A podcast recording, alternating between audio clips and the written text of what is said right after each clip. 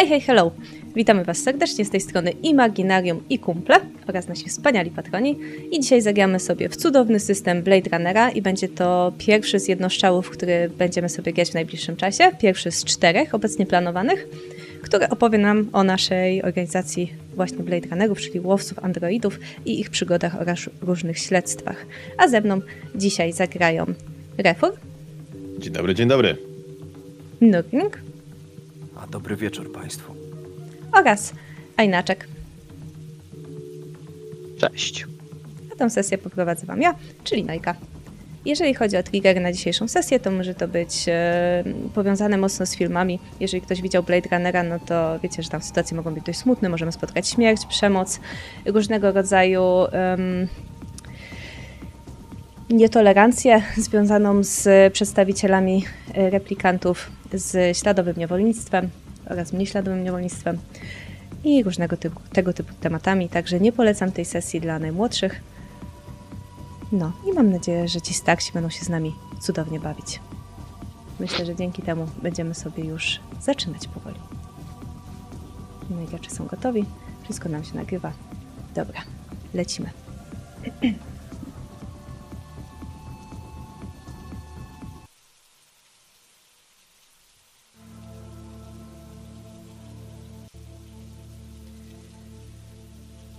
Zostaliście wezwani niemal od razu po tym, jak nowy pracownik przybył do waszego biura. Siedzieliście tam już od jakiegoś czasu. Za oknem tego jakże pięknego miasta znowu padał deszcz. Tak jak codziennie, tak jak każdego dnia. Neony odbijają się od mokrych uliczek, od mokrych szyb, od zalanych budynków. Wszędzie po horyzont widać różnego rodzaju budowle, a nad niebem unosi się swego rodzaju osad. Wokół światła przebijają się przez lekką mgiełkę związaną z tą dziwną mgłą. A wy, moi drodzy, siedzicie, siedzicie w biurze. Nie mieliście zbytnio czasu się przedstawić. W momencie, kiedy tylko ty, osiemdziesiąt trzy R, przekroczyłeś próg, widziałeś, jak mężczyzna, jeden z tych pracujących tutaj, wyszedł z gabinetu, po czym wskazał po kolei na ciebie, na dwójkę innych ludzi, w tym przypadku na Archona oraz na Roberta, i wskazał krótko biuro waszego przełożonego. Kiedy się tam udarliście? Zobaczmy, co my tu mamy. Staję posłusznie z siedzenia, na którym siedziałem. Widząc wzrok mężczyzny, spuszczam swój własny, kierując się w kierunku drzwi. Zobacz, Jon. Będziemy pracować z syntem. Ciekawe. Chłopaki z innych no. części nie narzekają. Może ty też wreszcie mógłbyś przestać narzekać. Dobra. A czy ja mówię, że będę narzekał? Nie, ja mówię tylko, że wyglądasz. To ciekawe. Dobra. Przed drzwiami łapię za klamkę i otwieram je, tak żebyście mogli wejść. Robię wam miejsce. Zobaczmy, co stary ma do powiedzenia. Chodzę, omiatam jeszcze synta wzrokiem. No właśnie. Jak omiatasz synta wzrokiem, to niech nam się synt opisze. Widzisz mężczyznę w czarnym, woskowanym płaszczu. Widzisz mężczyznę z zieloną bluzką pod spodem, która... Widać na niej kropelki deszczu. Mam krótką brodę, włosy zaczesane na bok, zielone oczy. Jestem dosyć mocno zbudowany. Widać, że ktoś włożył dużo pracy w wyrzeźbienie tych mięśni. Możesz się spodziewać, że jest to replikant stworzony z myślą o działaniu fizycznym przede wszystkim. Nie podnoszę wzroku na ciebie, kiedy ty mnie omiatasz. Przydasz się.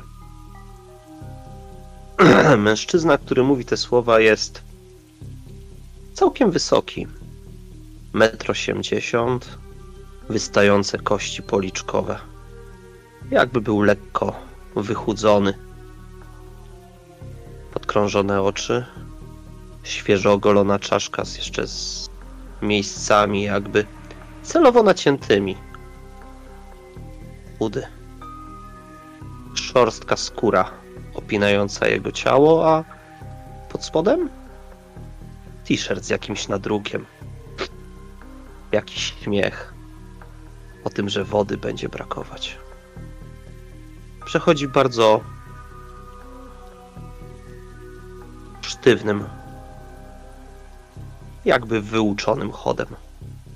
Kwituję twoje, przydasz się, jedynie odpowiadając, służyć i chronić. Służyć i chronić. A jak wygląda ostatni mężczyzna? Ten, który zapewne wejdzie jako drugi do pomieszczenia.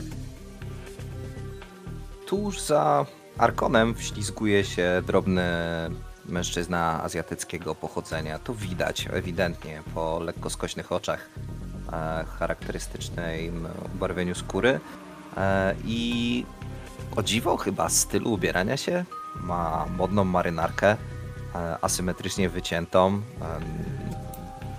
Pieniądze, które znajdują się na tym człowieku, mogą odpowiadać pensji kogoś, kto jest zdecydowanie bardziej, ktoś, kto, kogoś, kto jest zdecydowanie wyżej postawiony w policji niż taki zwykły młody policjant.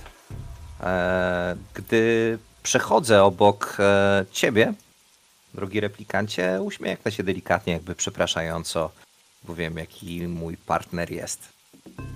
Widząc ten twój ruch kącikami ust, ja podniosę wzrok na ciebie. Spojrzę ci przez dosłownie pół sekundy w oczy, po czym ponownie opuszczę wzrok. Ja wchodzę do środka i grzecznie siadam na jednym z foteli. Uśmiecham się takim miłym, korporacyjnym uśmiechem do przełożonego. Słyszysz więc takie syknięcie z tyłu, przypominające ci, że dopiero kiedy stary powie, że można usiąść, to się siada. Arkon czeka na słowa szefa. Siadajcie. Zamykam za sobą drzwi i staję pod, pod ścianą. Powiedziałem, siadajcie. Mechanicznie wręcz ruszam w kierunku krzesła. W porządku. Będziecie mieć od dzisiaj nowego kolegę. Przynajmniej na tą akcję. Zobaczycie, jak sobie radzi, a ty, mam nadzieję, że się spiszesz. Oczywiście. Do tego zostałem stworzony. No właśnie. Wygląda na to, że mamy morderstwo.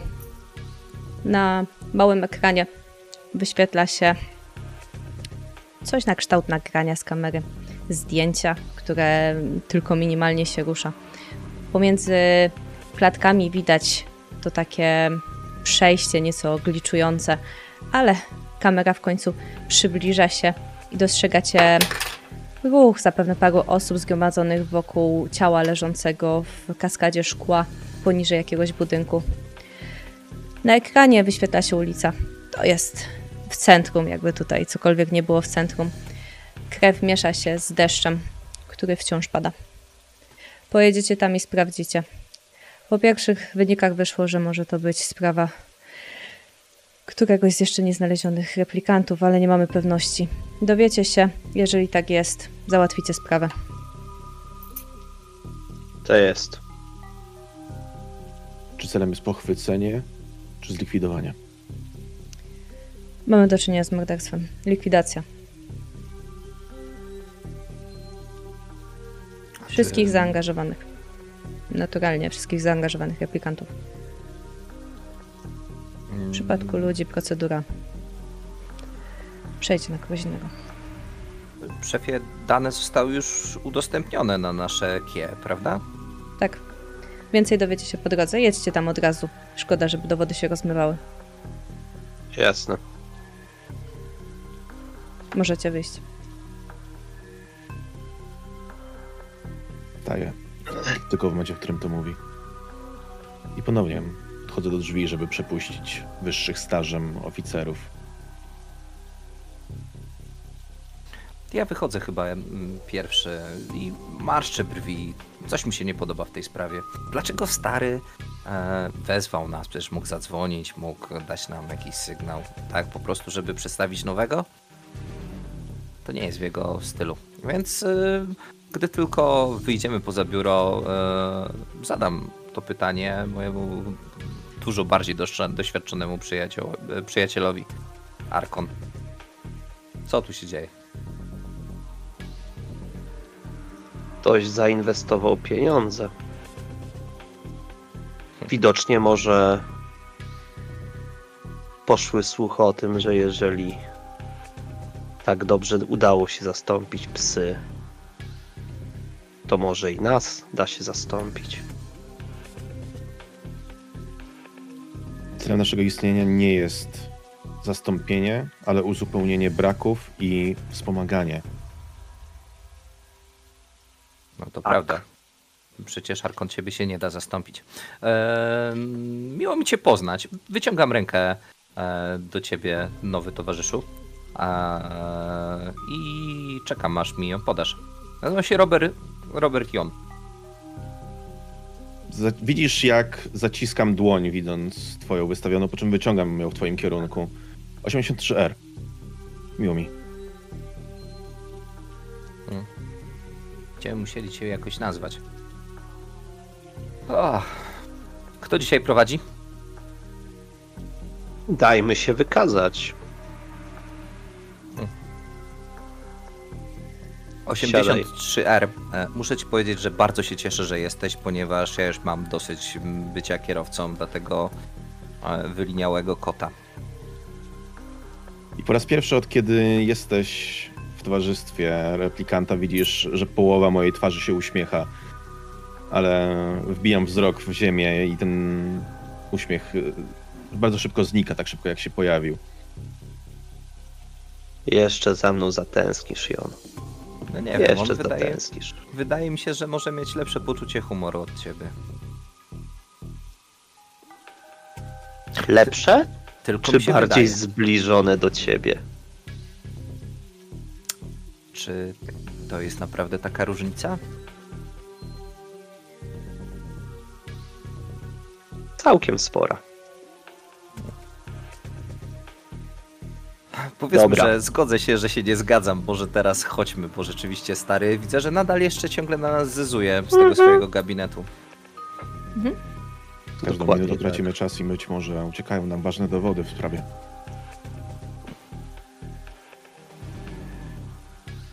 Prowadź.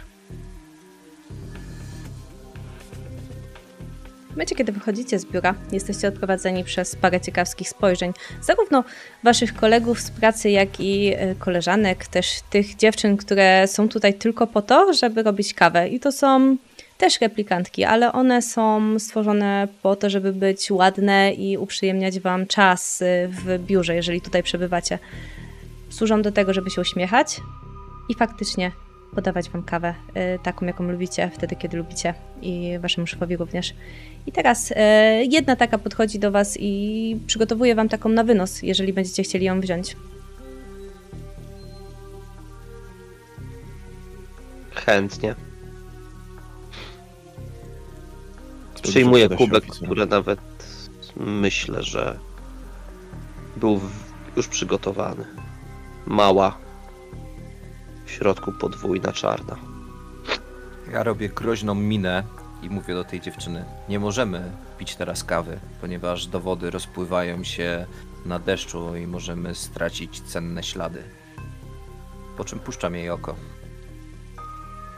Ona uśmiecha się uprzejmie.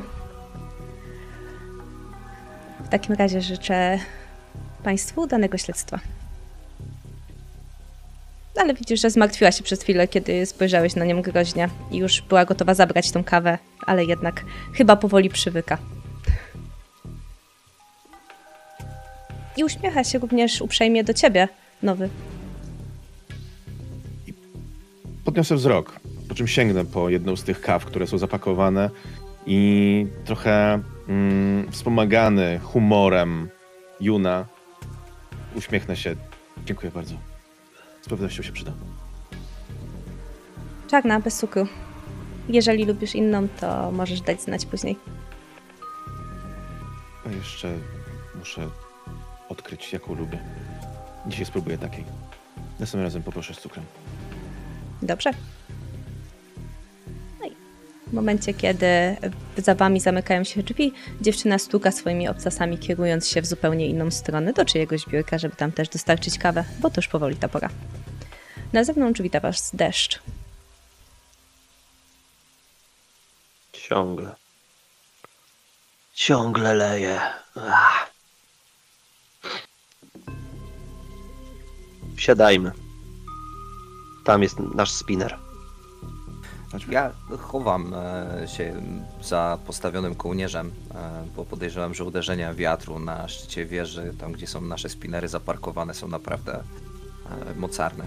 I tak trochę ślizgam się po tej mokrej powierzchni, no bo widać, że rzeczywiście Robert jest dosyć drobnej budowy, więc może schowam się nawet za osiemdziesiąt trzy R, no bo w sumie jest większy.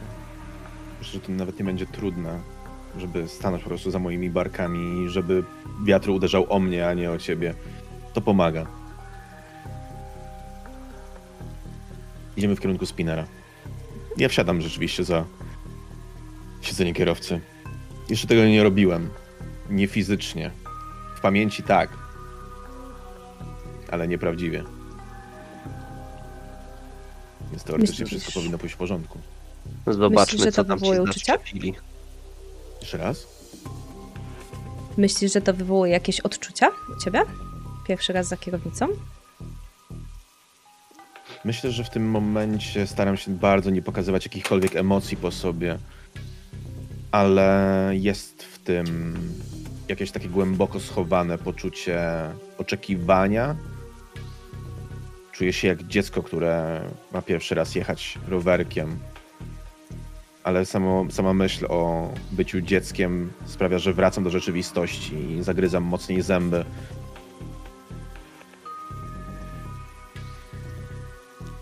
Myślisz, że cię porzucą, jeżeli ci się nie uda? Na pewno. Jestem przedmiotem. Jestem narzędziem. A jeśli narzędzie traci swoje, swoją użyteczność, zostaje wyrzucone lub przetopione na nowe, które będzie bardziej przydatne. Więc od tego, czy mi się uda, czy też nie, zależy wszystko. Ale czyż w sumie nie jest tak samo z nimi, z prawdziwymi ludźmi? Przecież muszą się do czegoś przydawać, inaczej tracą pracę, tracą zarobki i umierają tak łatwo. Jak złamana gałązka. Jak tak chodzę, od kiedy zyskałem jakąkolwiek formę autonomii po ulicach i widzę ludzi, to to, co najbardziej zwraca moją uwagę, to właśnie ich delikatność. Czasem łapię się na tym, podając ręce, że zwykłe uderzenie potrafiłoby ich zniszczyć, a oni podbili świat. Coś niesamowitego.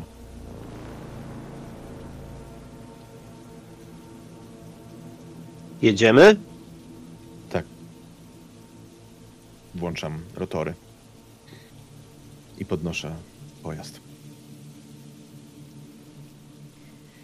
Kiedy tylko unosicie się z tego budynku, uderza w was ponownie widok, który widzicie codziennie.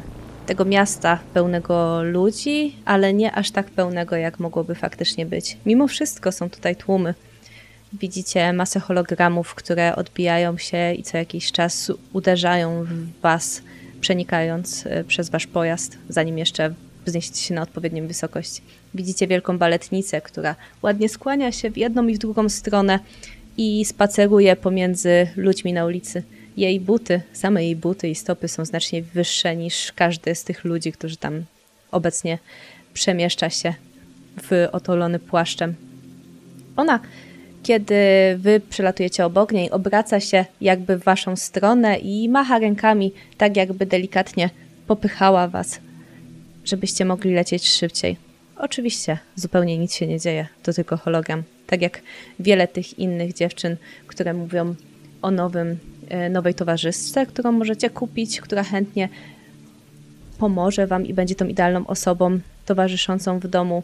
Zupełnie inne te, które jeszcze okalają latające pojazdy mówiące o tym, że wyjedź do kolonii już dziś, zacznij nowe życie, zacznij być kimś innym.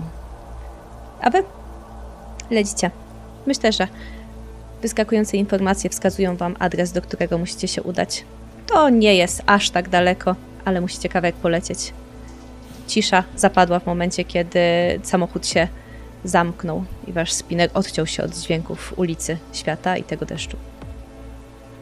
Ja, korzystając z tej odrobiny ciszy, biorę to niewielkie urządzenie, które każdy z Blade Runnerów ma przy sobie, czyli tą K I A, i patrzę, co ciekawego już teraz zostało dla nas przesłane. Mhm. Odnośnie samej ofiary, to już coś wiecie. Ofiara nazywa się Jeremy Frost.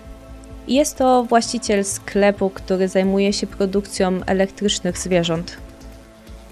Jest dość popularny, jest dostawcą wielu znacznie lepszych marek. Na przykład sprzedaje zwierzęta do firm, których one po prostu umijają czas, czy to pracownikom, czy gościom różnego rodzaju burdeli, gdzie służą za element poczekalni i po prostu do bardziej uroczych pokoi ocieplają te miejsca.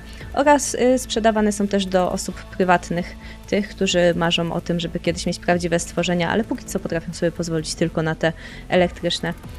Tak jak do innych rodzajów występów, do jakichś placów zabaw, gdzie, gdzie jeszcze można poczuć się trochę normalniej.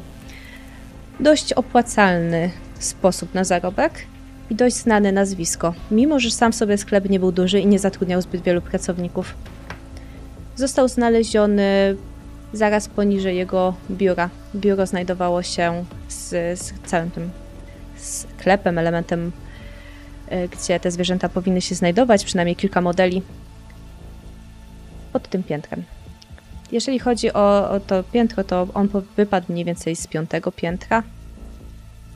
Leży na placu. Nikt go jeszcze nie ruszył. Twierdzi, że poczekają, aż przyjedziecie.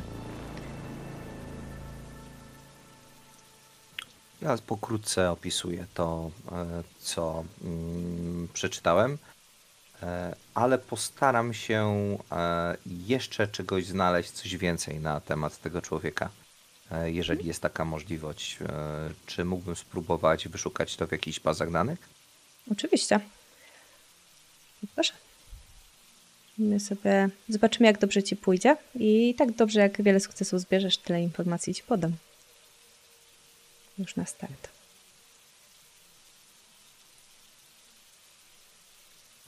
Co by tutaj by odpowiadało nam? Jeżeli skupiasz się czysto na bazach danych, to może technologia? Super. Wspaniale, to jest jeden sukces. Jeden sukcesik. Mhm. Ale to wystarczy, by czegoś się dowiedzieć. Mężczyzna prowadzi tę branżę już od ponad dwudziestu lat, co jest, oznacza, że to jest dość długo. Jeżeli chodzi o jego pracowników, to nie miał ich wielu. Między innymi widzisz tam rozpiskę, że miał asystentkę, która już od jakiegoś czasu dla niego pracuje, i dziewczyna nazywa się Emily Wescott. I to jest na pewno dziewczyna, która od jakiegoś czasu pojawiała się z nim na prezentacjach tych zwierząt. Widzisz parę zdjęć, które zostały przypisane z różnego rodzaju pokazów. Takich pokazów miał ostatnio dużo ze względu na to, że regularnie wprowadzają nowe modele tych zwierząt. Znalazłeś też listę firm, z którymi współpracowali, jakby, które kupowały te zwierzęta dokładnie po nazwach. Masz ich tam paręnaście. Także na pewno nie wiodło mu się źle. Mężczyzna miał czterdzieści pięć lat. Zatrudniał jakieś, jakichś syntetyków, jakichś, e, jakichś replikantów? E, tak, ale nie bezpośrednio do samej pracy blisko niego, tylko tego rodzaju replikantów, którzy służą za przenosie- przenoszenie kierowców, dostarczanie.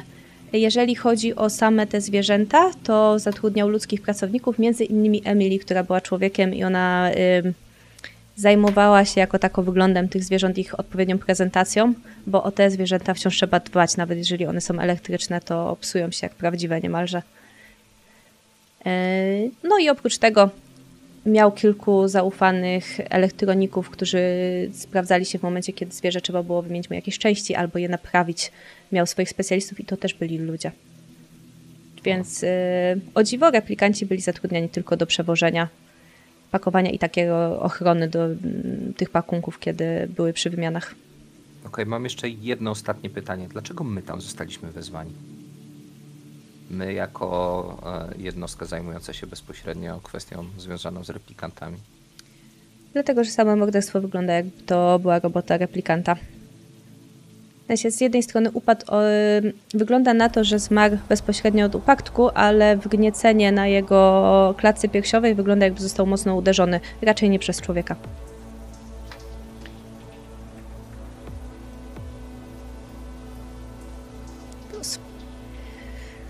Być może jest to dobry test dla waszego nowego kolegi, jak sobie poradzi na takim bazowym etapie. Bo sprawa wydaje się być nie aż tak skomplikowana na start. Może warto się rozejrzeć, panie Jun, po wszelkiego rodzaju wiadomościach, czy pan Frost miał jakiego, jakichkolwiek wrogów, czy brał udział w jakichkolwiek rzeczach wychodzących poza normę, co wskazałoby nam powód. E, mam dwie sprawy. Po pierwsze, panem Junem powinieneś nazywać mojego męża. E, ja jestem Robert, a po drugie sprawdziłem to Robercie. I to jest zdecydowanie lepszy, to był zdecydowanie dobry trop, aczkolwiek wszystko wygląda bardzo czysto. Duże dochody, stosunkowo bezpieczna branża, brak potrzeby motania w jakichś dziwnych częściach. E, są dochodowi, mają e, całkiem niezłą reputację, więc m, może chodzi tutaj o coś bardziej osobistego. A być może jest to swego rodzaju symbol, panie Robercie. W końcu syntetyczne zwierzęta również należą do mojego rodzaju i są tacy, którym nie odpowiada nasze istnienie. Jest to możliwe? Aczkolwiek, tak jak to mówił e, Archon, nie interesuj się, przyjdź, zobacz, dotknij, pomacaj, polisz i wtedy będziesz wiedział.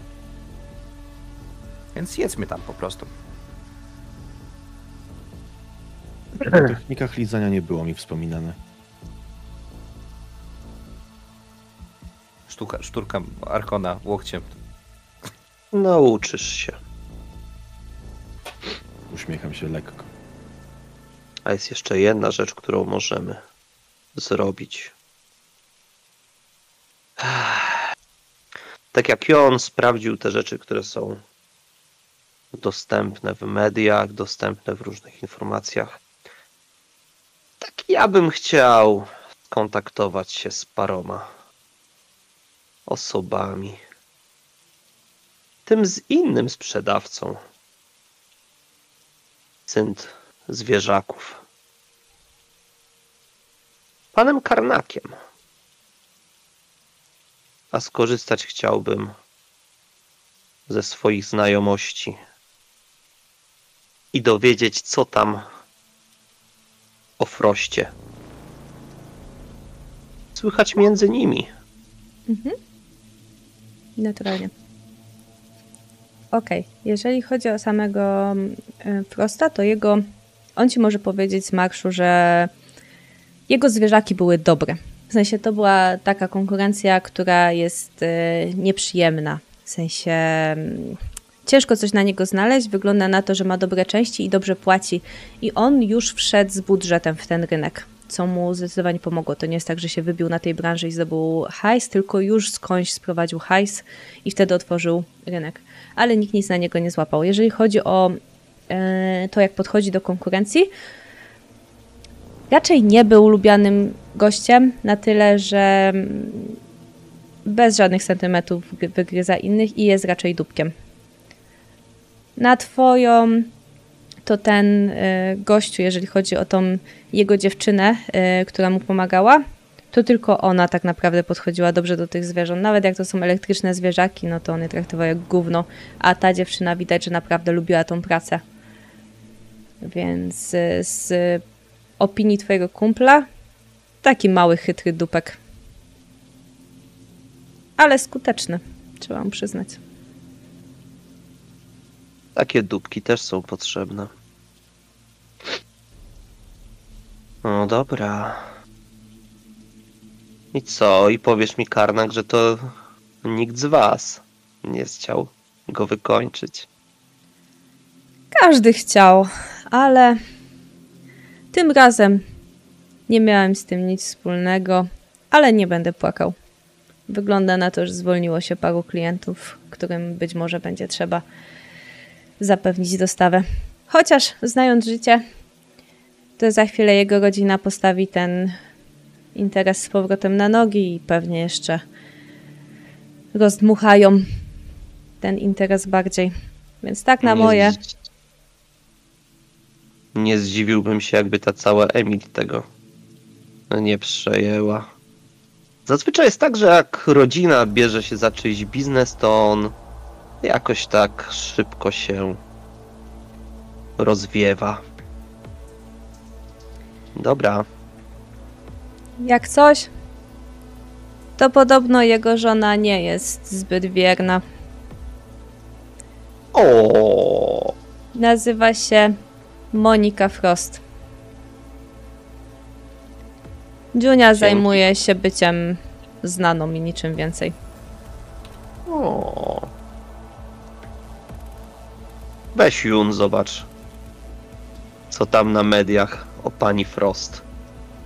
Można zobaczyć, jak myślę. Dzięki, Karnak. Dzięki. Do usłyszenia. Do usłyszenia.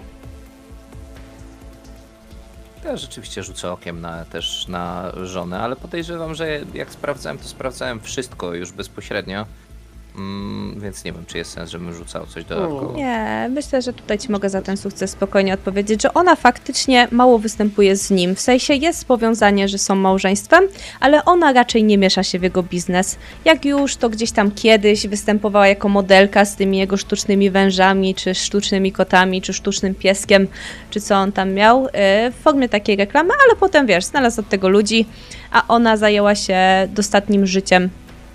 No raczej biedni nie byli. Aż dziw, że zostali na ziemi.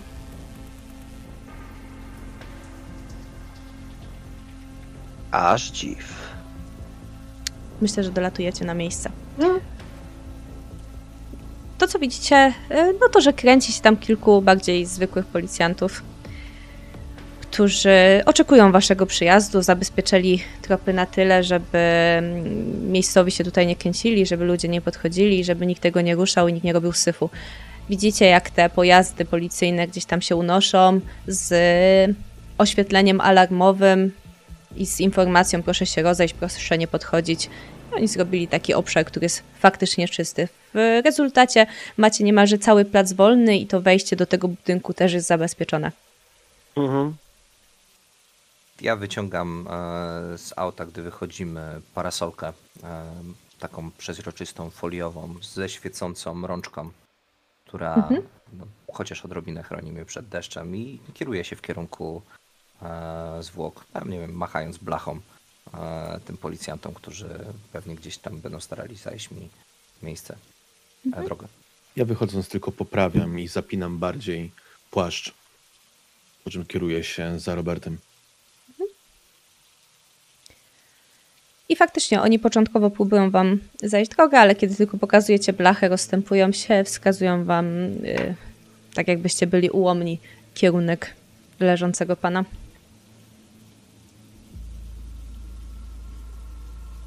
Piątego piętra wyleciał. Tak.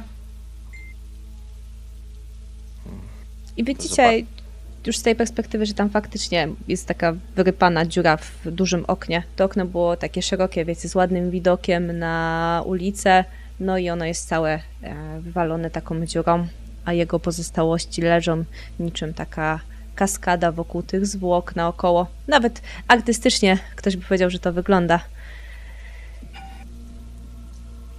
Tam na górze też zabezpieczone. Tak, ale póki co ruszaliśmy tylko podstawowe rzeczy, wyciągnęliśmy jakieś spisy klientów. Nie ruszaliśmy zbyt wiele, zobaczcie, bo może tam będą jakieś te wasze tropy. Bardzo dobra. Dobrze. Podchodzę do ciała. Ja Dobra. Jeżeli chodzi o samo ciało, jest to mężczyzna, którego włosy stanowią taką czuprynę pomieszania ciemnych i siwych włosów. Szczególnie jeżeli chodzi o jego skronie, to one są już pobielałe i tutaj ma takie pasemka, które się rozpadają. Jest ogolony na gładko, ma mocno zarysowane kości policzkowe i głęboko osadzone oczy. Oprócz tego jest raczej szczupłym mężczyzną, raczej chuchrowatym, niezbyt wysokim. On może mieć maksymalnie metr sześćdziesiąt siedem, metr sześćdziesiąt pięć. Ubrany w elegancki garnitur, w ładne, wylakierowane buty. Leży obecnie z nieprzyjemnie wykręconymi rękami i widać, że ta jego klatka piersiowa, z której ta marynarka jest odsunięta, jest wgnieciona w taki sposób, jakby dostał jedno uderzenie, które ym, wgniotło mu taki równy pasek ym, górnych żeber. Tak jakby klatka piersiowa była wgniecona, można powiedzieć, ręką czy przedramieniem. To jest taki, taki tego typu odcinek. Są naturalnie połamane. Ręce ma zaciśnięte w pięści i są, jedna jest położona zaraz koło jego dłoni, druga na dole trochę. Sprawia wrażenie skojarzeń z takim Egipcjaninem, jak z tych malowideł z różnych książek czy starych filmów. Ja będę chciał... Hmm? Wyciągam z zapazuchy dwie pary rękawiczek, po czym podaję ci jedną. Dzięki. Dziękuję, panie Robercie. Drugie zakładam. Zakładam rękawiczki. Były robione zdjęcia? Rzucam do jednego z tych e, krawężników. Tak. Dobrze. Nachylam się, przykucam w kałuży tuż koło tych zwłok i pierwsze co to ty, Robercie, widzisz, że ja zaciskam własną pięść w pięść i przykładam, przymierzając ją w, mie w miejscu tych żeber, patrząc jak głęboko ona musiała wejść. Ty byłbyś w stanie włożyć tak głęboko rękę w człowieka, nie masz co do tego wątpliwości, ale to nie jest maksymalna e, głębokość, która może być. Zróbmy sobie jakieś śledztwo, może? Mhm. Może być albo medycyna? Śledztwo, albo spostrzegawczość, albo medycyna. Dowolny z tych elementów, jaki tam mhm. wolisz. To... Czyli med medycyna albo, jeszcze raz? Medycyna albo spostrzegawczość, w zależności jak chcesz do tego podejść. Bardziej na spostrzegawczości, myślę. Ja mam e, test, e, który jest e, ułatwienie do testów medycyny. Więc ale... może ty mi byś pomógł, a ja bym rzucił ten teścik? Mm, wiesz co, ja zaproponuję, żebym ja jednak rzucił, bo to ja tutaj się nachylam i przyglądam się. To ja ci spostrzegawczością pomogę, bo też patrzę ci na ręce. Dobrze. Y I to test jest zrobiony, pokazuje mi, wydaje mi się, że to są dwa sukcesy. Trzy. Mhm. Dobra, trzy, dwa i trzy. Sukcesy. Dobrze. Ym, to ja ci już przejdę do opisywania, bo się tam nachylacie, patrzycie. A w tym czasie co robisz ty, Archon? Ja rozglądam się po ludziach. Rozglądam się po tych, którzy tu chodzą dookoła. Po tych, którzy zostali odepchnięci. Sprawdzam, czy nie ma kogoś, kto jakoś zbyt nachalnie patrzy w stronę okna. Słowem, czy przestępca nie wrócił sprawdzić, czy przypadkiem wszystko zrobił tak, jak należy. Mhm. Oczywiście. W takim razie poproszę ciebie też o spostrzegawczość, mhm. a, a ja już przejdę do opisu z samych zwłok. Jasne. Jeżeli chodzi o samo wgniecenie, bo od niego zacznijmy, ono jest na tyle głębokie, że spokojnie możecie stwierdzić, że musiał to zrobić replikant. Raczej ludzka ręka nie byłaby w stanie tak precyzyjnie z taką siłą wgnieść klatki piersiowej mężczyzny, nawet gdyby miał coś za sobą. Ale z drugiej strony, przy tak dobrym wyniku, to mógł nie być... to mógł nie być atak, który został wykonany z pełną siłą. W sensie mm, ręka, która została wygniecona, jest szersza od twojej. osiemdziesiąt trzy R. To znaczy, że prawdopodobnie był to replikant, yy, który był zbudowany albo również do akcji bojowych, albo do jakichś akcji siłowych. Zdecydowanie miał dużą łapę. I gdyby chciał go uderzyć z pełną siłą, spodziewasz się, że to zagłębienie byłoby znacznie głębsze. Jeżeli chodzi o inne uszkodzenia, no to potem są uszkodzenia, które sugerowałyby, że yy, to musiało spowodować wypchnięcie go przez okno. I te rozcięcia, które idą od szyby, wyglądają na to, że on wpadł plecami po prostu w szybę. I tutaj po kolei rozcięcia, które lecą na jego ubraniach, na policzkach, sugerują, że potem jakby został rozcięty. Następnie spadł na ziemię, bo widzicie, że ma też pogruchotane kości, które po prostu musiały wynikać z samego uderzenia, nie z obrażeń przyjętych wcześniej. Oraz jest ponownie obsypany szkłem, więc jesteście w stanie sobie odtworzyć w głowie sekwencję tego upadku, który, który gdzieś tam nastąpił. Nie ma innych obrażeń niż te. To znaczy, że otrzymał jeden pojedynczy cios, faktycznie, ale po, na jego ubraniu widzicie krwawy element, który nie pasuje do reszty. Tak jak on jest pocięty i gdzieś tam wokół tych nacięć są krwawe ślady, czy tutaj wokół tej klatki, wokół jego ust, kiedy wypluł krew. Oprócz tego na jego garniturze gdzieś nieco niżej jest tak jakby coś na niego kapnęło krwią. I to nie wygląda jak element, który wynika z jego krwi. W sensie musiałoby to jakoś magicznie tam spaść. Także na pewno ta krew nie należy do niego. I jeszcze jedno za tak dobry wynik spostrzegawczości. Ma coś w dłoni. I to jest to, co chciałem zrobić zaraz po tym właśnie. Mhm. A, bo to rzeczywiście zwróciło moją uwagę. I zanim to jednak zrobię, trzymając tę rękę dalej we wgnieceniu, ja uniosę wzrok na Roberta. Po czym powiem... Możemy mieć pewność, że jesteśmy w odpowiednim miejscu. To nie jest coś, co byłby w stanie zrobić człowiek. Mm. Tak. Patrzę na swoją jarą rękę i mówię, jesteś pewien? Jestem pewien. Powiem więcej. Odnalezienie tego replikanta nie będzie problemem. Był to replikant klasy bojowej, lub też wykorzystywany w pracach fizycznych i będzie się rzucał w oczy, jest większy ode mnie. A może jest na przykład taki niski, żeby pracować w miejscach, w których jest mało miejsca, taki bardzo szeroki? Być może. Nie zmienia to jednak faktu, że ja również zostałem stworzony w celach bojowych, a ten ślad być może pozostaje poza granicami moich możliwości. Zaraz, zaraz. Przecież ty nie zostałeś stworzony w celach bojowych. Uśmiecham się tylko, enigmatycznie. No bo ty tak wiesz, masz nam pomagać w pracy, prawda? Moja forma została również wybrana w celach tego, żeby móc państwa ochronić. Super. No to teraz, mój drogi ochroniarzu, pakuj tą próbkę tutaj do woreczka i zobaczmy, Chwilkę, co Chwilkę. ma nasz... delikwent w łapce. I tak podsuwam się, biorę długopis, tam rozchylam mu palce. Dobrze. W momencie, kiedy wy będziecie go schylać, to w tym czasie wróćmy jeszcze do Archona. E, ty, mój drogi, jak rozglądasz się po tym tłumie, to nie zauważasz żadnych schematów. Ludzie przechodzą, no. patrzą, ale uderza w ciebie to, jak oni patrzą. W sensie to jest kolejny wypadek, kolejnego dnia. Jest to coś ciekawego, ale równie dobrze, jakbyś postawił tam małego y, pajacyka z bębenkami w dłoniach, który sobie stoi, patrzyliby tak samo. To jest od urok tego miasta. Po prostu kolejny dzień w mieście. Mhm. Kolejny dzień w raju. Tak. Ach. Co tam macie? To co zwykle.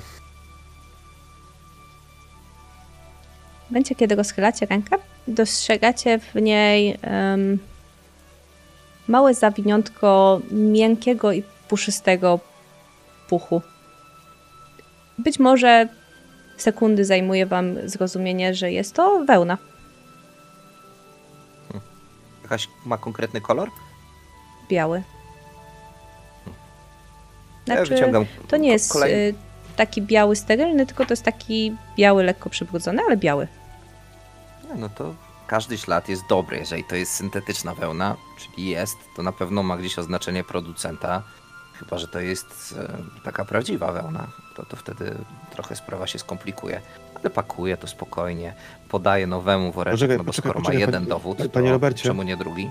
Potrzebujemy zdjęcia, musimy zrobić zdjęcie. Fotograf! Ale to ja wyciągam tą swoją kiję i robię zdjęcie. Nie ufaj fotografom, oni są strasznie słabi w swojej robocie. Myśla, myślałem, że będzie to potrzebne do bazy danych. Naciskam przycisk. Tak właśnie będzie.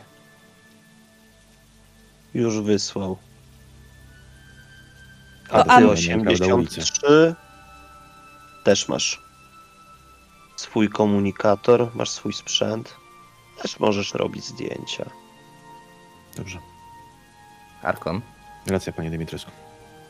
Mamy chyba pierwszego tutaj androida, który boi się technologii. Wiesz, jestem ciekaw, jakiemu doświadczenia wszczepili. Prowadzi nieźle. Na miejscu zdarzenia sobie radzi. To prawda. Najbardziej jestem ciekaw tego, że sam siebie nazwał bojowym. No właśnie, właśnie. Ja podejrzewam, że my obydwoje stoimy i to mówimy tak absolutnie na głos, żebyś to wszystko słyszał. Moja twarz jest nieprzenikniona. Ja mam kpiący uśmiech na twarzy. Trochę się podśmiechuję z tego, co się dzieje. Po czym tak rozglądam się po tym wszystkim. Zaczynam drżeć trochę z zimna i mówię, ej, no to może sprawdzimy, co tam się na górze dzieje. Absolutnie, są jacy, tak. Są jacyś świadkowie tutaj? Coś, ktoś coś widział? Nie, niespecjalnie. Sami przechodnie. Która jest godzina w ogóle? Koło siedemnastej. Hmm. siedemnasta zero trzy. Ja w ogóle wybieram numer telefonu do biura tutaj. Mhm. I dzwonię. Zobaczymy, czy ktoś odbierze, jak tam będziemy się kierować do tego budynku. Mhm. Odczekujesz parę sygnałów, ale nikt się nie odzywa. Dostajecie informację po drodze, jak przechodzicie od jednego z tych policjantów, że na górze czysto, nikogo nie ma. Obawiam się, że tutaj już więcej nic nie znajdziemy. Ja też się obawiam, ale trzeba sprawdzić. E, chyba że rozdzielimy się i ktoś e, pojedzie do żony, ktoś pojedzie poszukać pani Emily. Ja mogę rozejrzeć się po pracowni. Okej. Okay.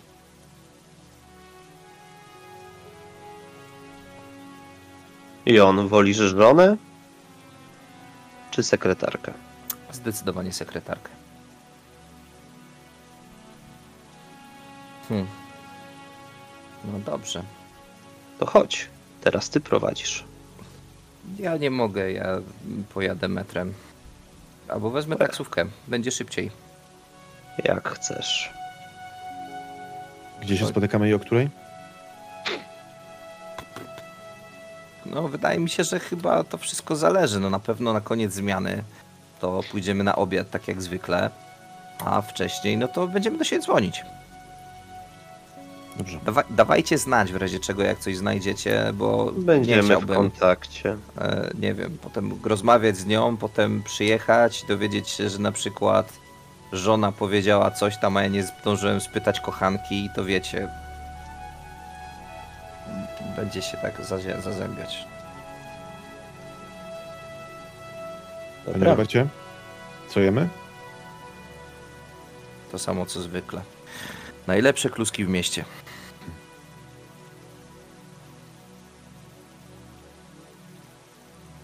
To jedźmy. Odwracam się na pięcie i idę w kierunku apartamentowca. Jakaś trójka rozdziela się. Myślę, że zaczniemy od apartamentowca, bo jest trochę jest najbliżej. A potem przejdziemy sobie do reszty. Kiedy wchodzisz na górę, widzisz, że to miejsce jest oświetlone. Prawdopodobnie ci, co sprawdzali je przed tobą, zostawili zapalone światła.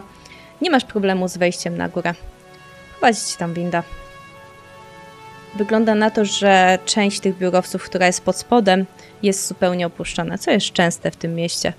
Większość ludzi swego czasu wyemigrowała w, na inne planety, więc dużo tych miejsc jest pustych. Niektóre są zamieszkane przez ludzi, inne nie. Ale tutaj, jeżeli chodzi o Frosta, to miał przywilej posiadania prawdopodobnie całego tego budynku. I o ile kierujesz się na piętro piątre, gdzie widzisz, że ten lokal jest... W obecnym momencie jest nieładzie, ale jeżeli chodzi o takie kurz czy brudy, to on jest bardzo posprzątany, jest ładnie zadbany, widać, że jest nawet ładnie umeblowany. Jest tam biureczko pełne papierów, które obecnie częściowo rozwalone są po ziemi. Widać, że gdzieniegdzie są powszczepiane takie karteczki przez policjantów jako dowód jeden, dwa, trzy. Są trochę poodsuwane meble, no i to wygląda tak, jakby faktycznie ym, te meble były rozsunięte w taki sposób, jak ktoś je staranował prosto do tego okna. Że równie dobrze, gdyby się uparł, on mógłby przez nie przebiec i faktycznie wyskoczyć tym oknem, co już prawdopodobnie wiesz, że się nie wydarzyło. Wokół są różnego rodzaju klatki i w niektórych tych klatkach śpią zwierzęta. Widzisz małpkę, która w takiej um, zawieszonej klatce siedzi nad biurkiem i spogląda na ciebie.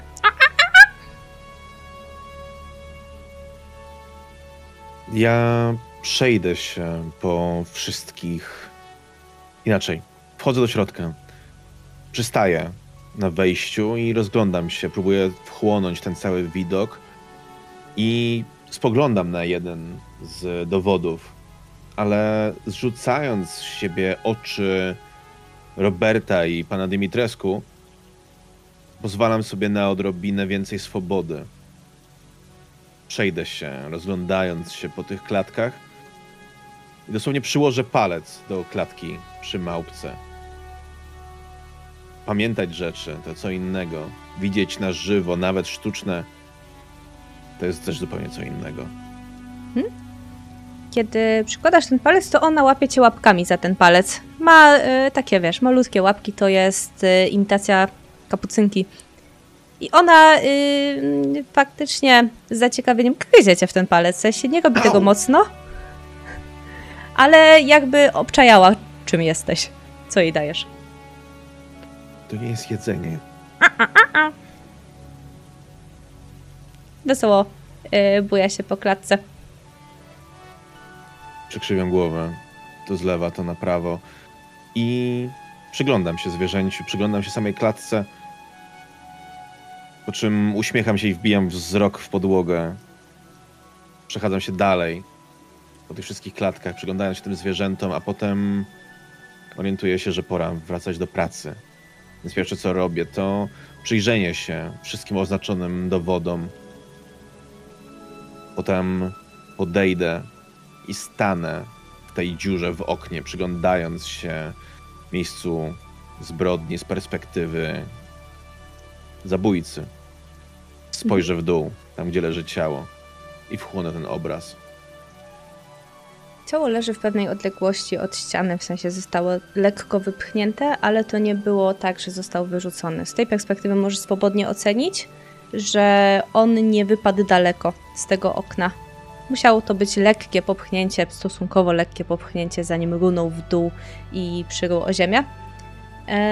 Z tej perspektywy widać ładną panoramę miasta, widać te wszystkie błyskające neony, które obecnie migoczą w deszczu. A nie widać tutaj też nic takiego konkretnego. W sensie, jeżeli spodziewasz się, że to okno zostało z jakiegoś powodu wybrane, to na ten moment nie widzisz niczego, co mogłoby sprawdzić, dlaczego akurat to okno. Jest tutaj kilka innych okien. To miejsce jest na tyle przeszklone, że podobne okna znajdują się niemalże dookoła tego apartamentu. On jest stosunkowo duży. Jest tam też kanapa, jest takie miejsce na stolik, gdzie leży wciąż niedopita kawa e, i tam jest jeden kubek kawy. Mhm. Niedopity. Oprócz Widząc... tego... W... Mhm. Widząc ten niedopity kubek kawy, ja spróbuję pomyśleć tak, jak powinienem myśleć, więc wrócę się i stanę w drzwiach i zacznę się rozglądać za jakimikolwiek śladami momentu, w którym oprawca wszedł do tego miejsca.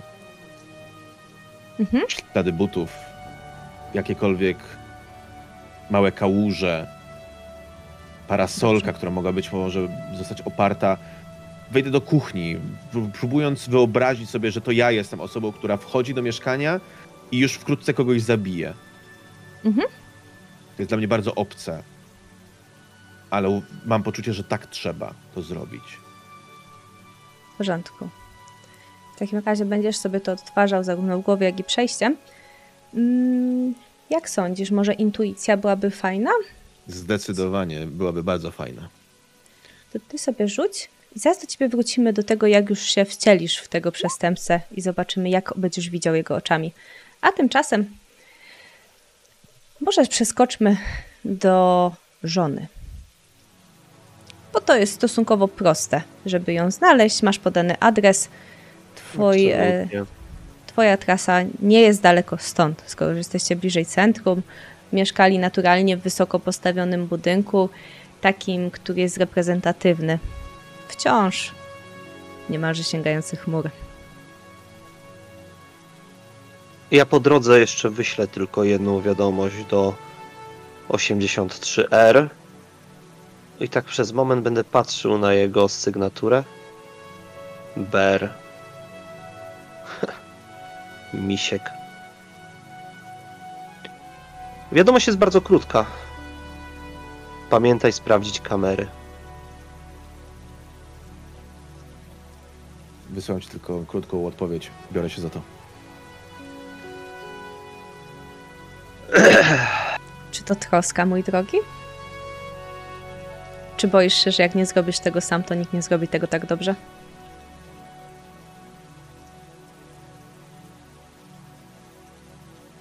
Raczej ślad.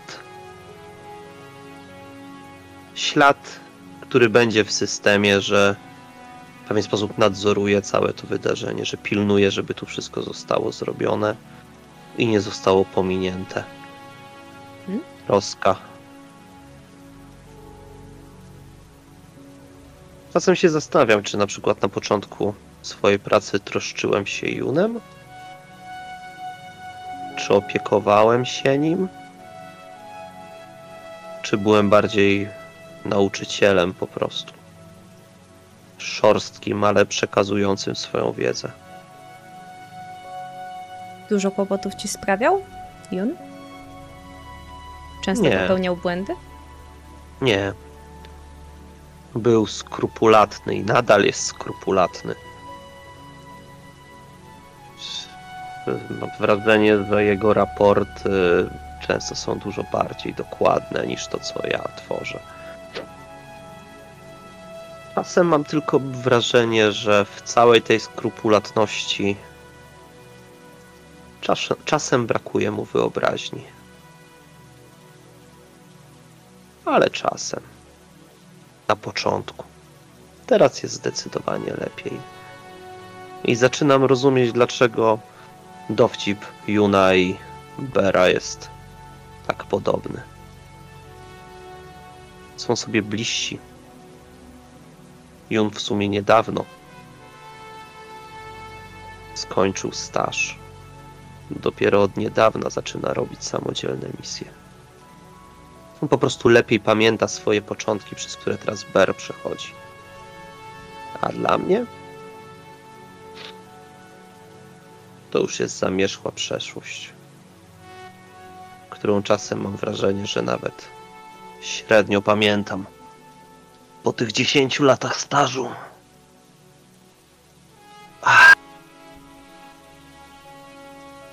Zupełnie jak młodsze rodzeństwo, które między sobą, jeśli ma mały dystans, to potrafi się zżyć. A ci dużo starsi bracia i siostry bardzo często żyją już swoim życiem. Tak odległym od tego, w co bawią się dzieciaki. Zazdrościsz im?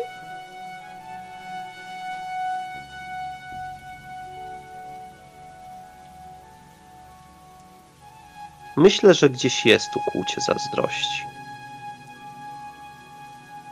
ale z drugiej strony dlaczego miałbym oczekiwać szukania przez Bera kontaktu, skoro to ja go szorstko potraktowałem. Czasem lepiej, żeby uczyli się od siebie ci, którzy są sobie bliżsi. A ja im po prostu będę od czasu do czasu o czymś przypominał.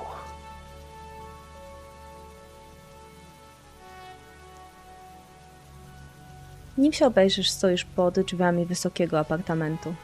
Drzwi są ładne, ozdobne.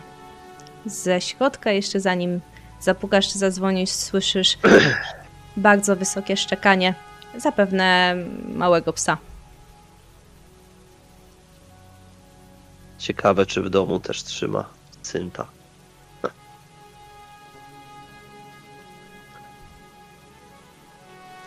Dobry wieczór. Pani Frost? Momencik. I po chwili szczekanie zmienia swoją pozycję z dołu na mniej więcej okolice metra pięćdziesiąt. I drzwi się otwierają. Dostrzegasz w nich kobietę, o bardzo jasną blondynkę, zapewne też koło czterdziestki, umalowaną mocnym makijażem, yy, ubraną w drogie ciuchy i z tym pieseczkiem na rękach, który jest yy, zapewne sztuczną wersją Jorka, a może prawdziwą? Cóż, ciężko je odróżnić. Wyglądają dość podobnie. Dobry wieczór pani. Przepraszam, że przeszkadzam. Dobry wieczór. Z kim mam do czynienia? Archon Dimitrescu. Czy dotarły już do pani wiadomości? Wiadomości? Jeśli nie, to w takim wypadku muszę złożyć kondolencje z powodu śmierci pani męża. Mój, ale co się stało? Ja chcę skorzystać z intuicji, żeby sprawdzić jej reakcję na tak wprost mhm. wyrzuconą informację. Oczywiście. Jak bardzo ją to ruszyło, czy może mhm. nie ruszyło. I mam jeden sukces. I jesteś przekonany o dwóch rzeczach. Po pierwsze, nie wiedziała. W sensie jej zaskoczenie jest autentyczne, ale nie jest jej przykro. Jest takie bardziej zaskoczenie. Proszę mhm. wejść, proszę opowiedzieć, co się stało. Mam Ależ nadzieję, oczywiście. że pieski panu nie przeszkadzają. Nie, nie. Produkcji pani męża? Ten jest prawdziwy. Winszuję. Dziękuję. Mogę pogłaskać? Oczywiście. Tylko proszę uważać, jest dość nerwowa. I ona odwraca pieska w twoją stronę. Delikatnie podkładam rękę, tak jakby jej dać znać, że mam pustą, że nie zrobię krzywdy. Mhm. Jeżeli nie widzę nerwowej reakcji, to dopiero wtedy podrapię pod brudką, pogłaszczę po pyszczku. Jest miła. Ma taką czystą, miłą sierść, która ugina się delikatnie pod twoimi palcami, a jej ogonek zaczyna merdać. Hmm. Hmm. Urocze no więc... stworzenie. Nazywa się Lady. Lady. No więc co z moim mężem? To straszne. Jego ciało zostało znalezione około półtorej godziny temu. Dlaczego nikt mnie wcześniej nie poinformował? Nie wiem tego. Nie umiem odpowiedzieć na to pytanie. Tak czy siak, kiedy tylko skończymy, bardzo bym chciał, aby przyjechała pani i dokonała identyfikacji. Nie chciałbym, żeby doszło do sytuacji, kiedy wszyscy naokoło twierdzą, że ktoś zmarł, po czym osoba z rodziny mówi, że to nie on. Naturalnie. Pali pan?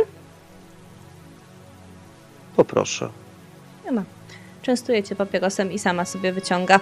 Zapala go od razu w Ja natomiast już mam gotową posrebrzaną, bo to nie jest żaden drogocenny przedmiot.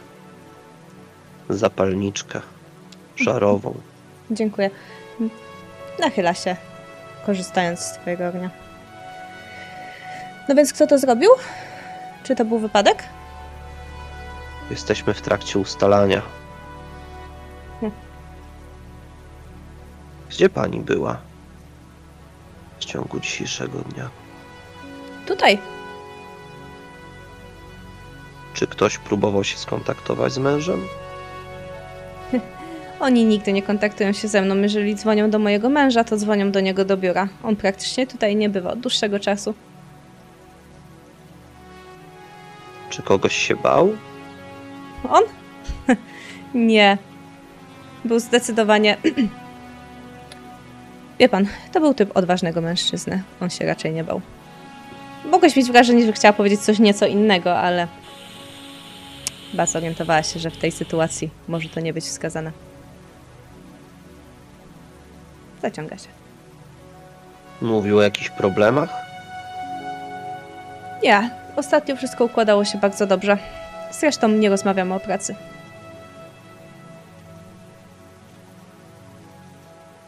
Często bywał w domu? Powiedziała pani, że ostatnio rzadko, głównie w pracy. Tak, zdecydowanie głównie w pracy. Raczej... Myślę, że ostatnio był tutaj około tygodnia temu. Mhm. Około tygodnia temu. Mhm. A czy w międzyczasie ktoś próbował się z nim skontaktować? Ktoś dzwonił tutaj? Na numer domowy? Nie. Nikt nie przyjeżdżał, nikt nie dzwonił, nikt o niego nie pytał. On raczej przyjmuje wszystkich w biurze, zresztą prawie tam mieszka. Albo sama nie wiem gdzie. Wie pan... Nie przyjmował tutaj kogoś? Nie, jesteśmy małżeństwem już od dwudziestu lat i on od jakichś dziesięciu zachowuje się w ten sam sposób. Nie przeszkadzamy sobie. Coś się wtedy wydarzyło? dziesięć lat temu? Mhm. Odkąd zaczął osiągać lepsze sukcesy, zarabiać więcej pieniędzy, odkąd zaczęły się nim interesować młodsze i ci bardziej bogaci. Mm. Zresztą wtedy też... Ma pani kogoś na myśli szczególnego? Zwłaszcza z tych młodszych? One się co chwilę zmieniają. Zresztą mój mąż y, gustuje w dziewczynach z y, klubu z Czarnej Pantery.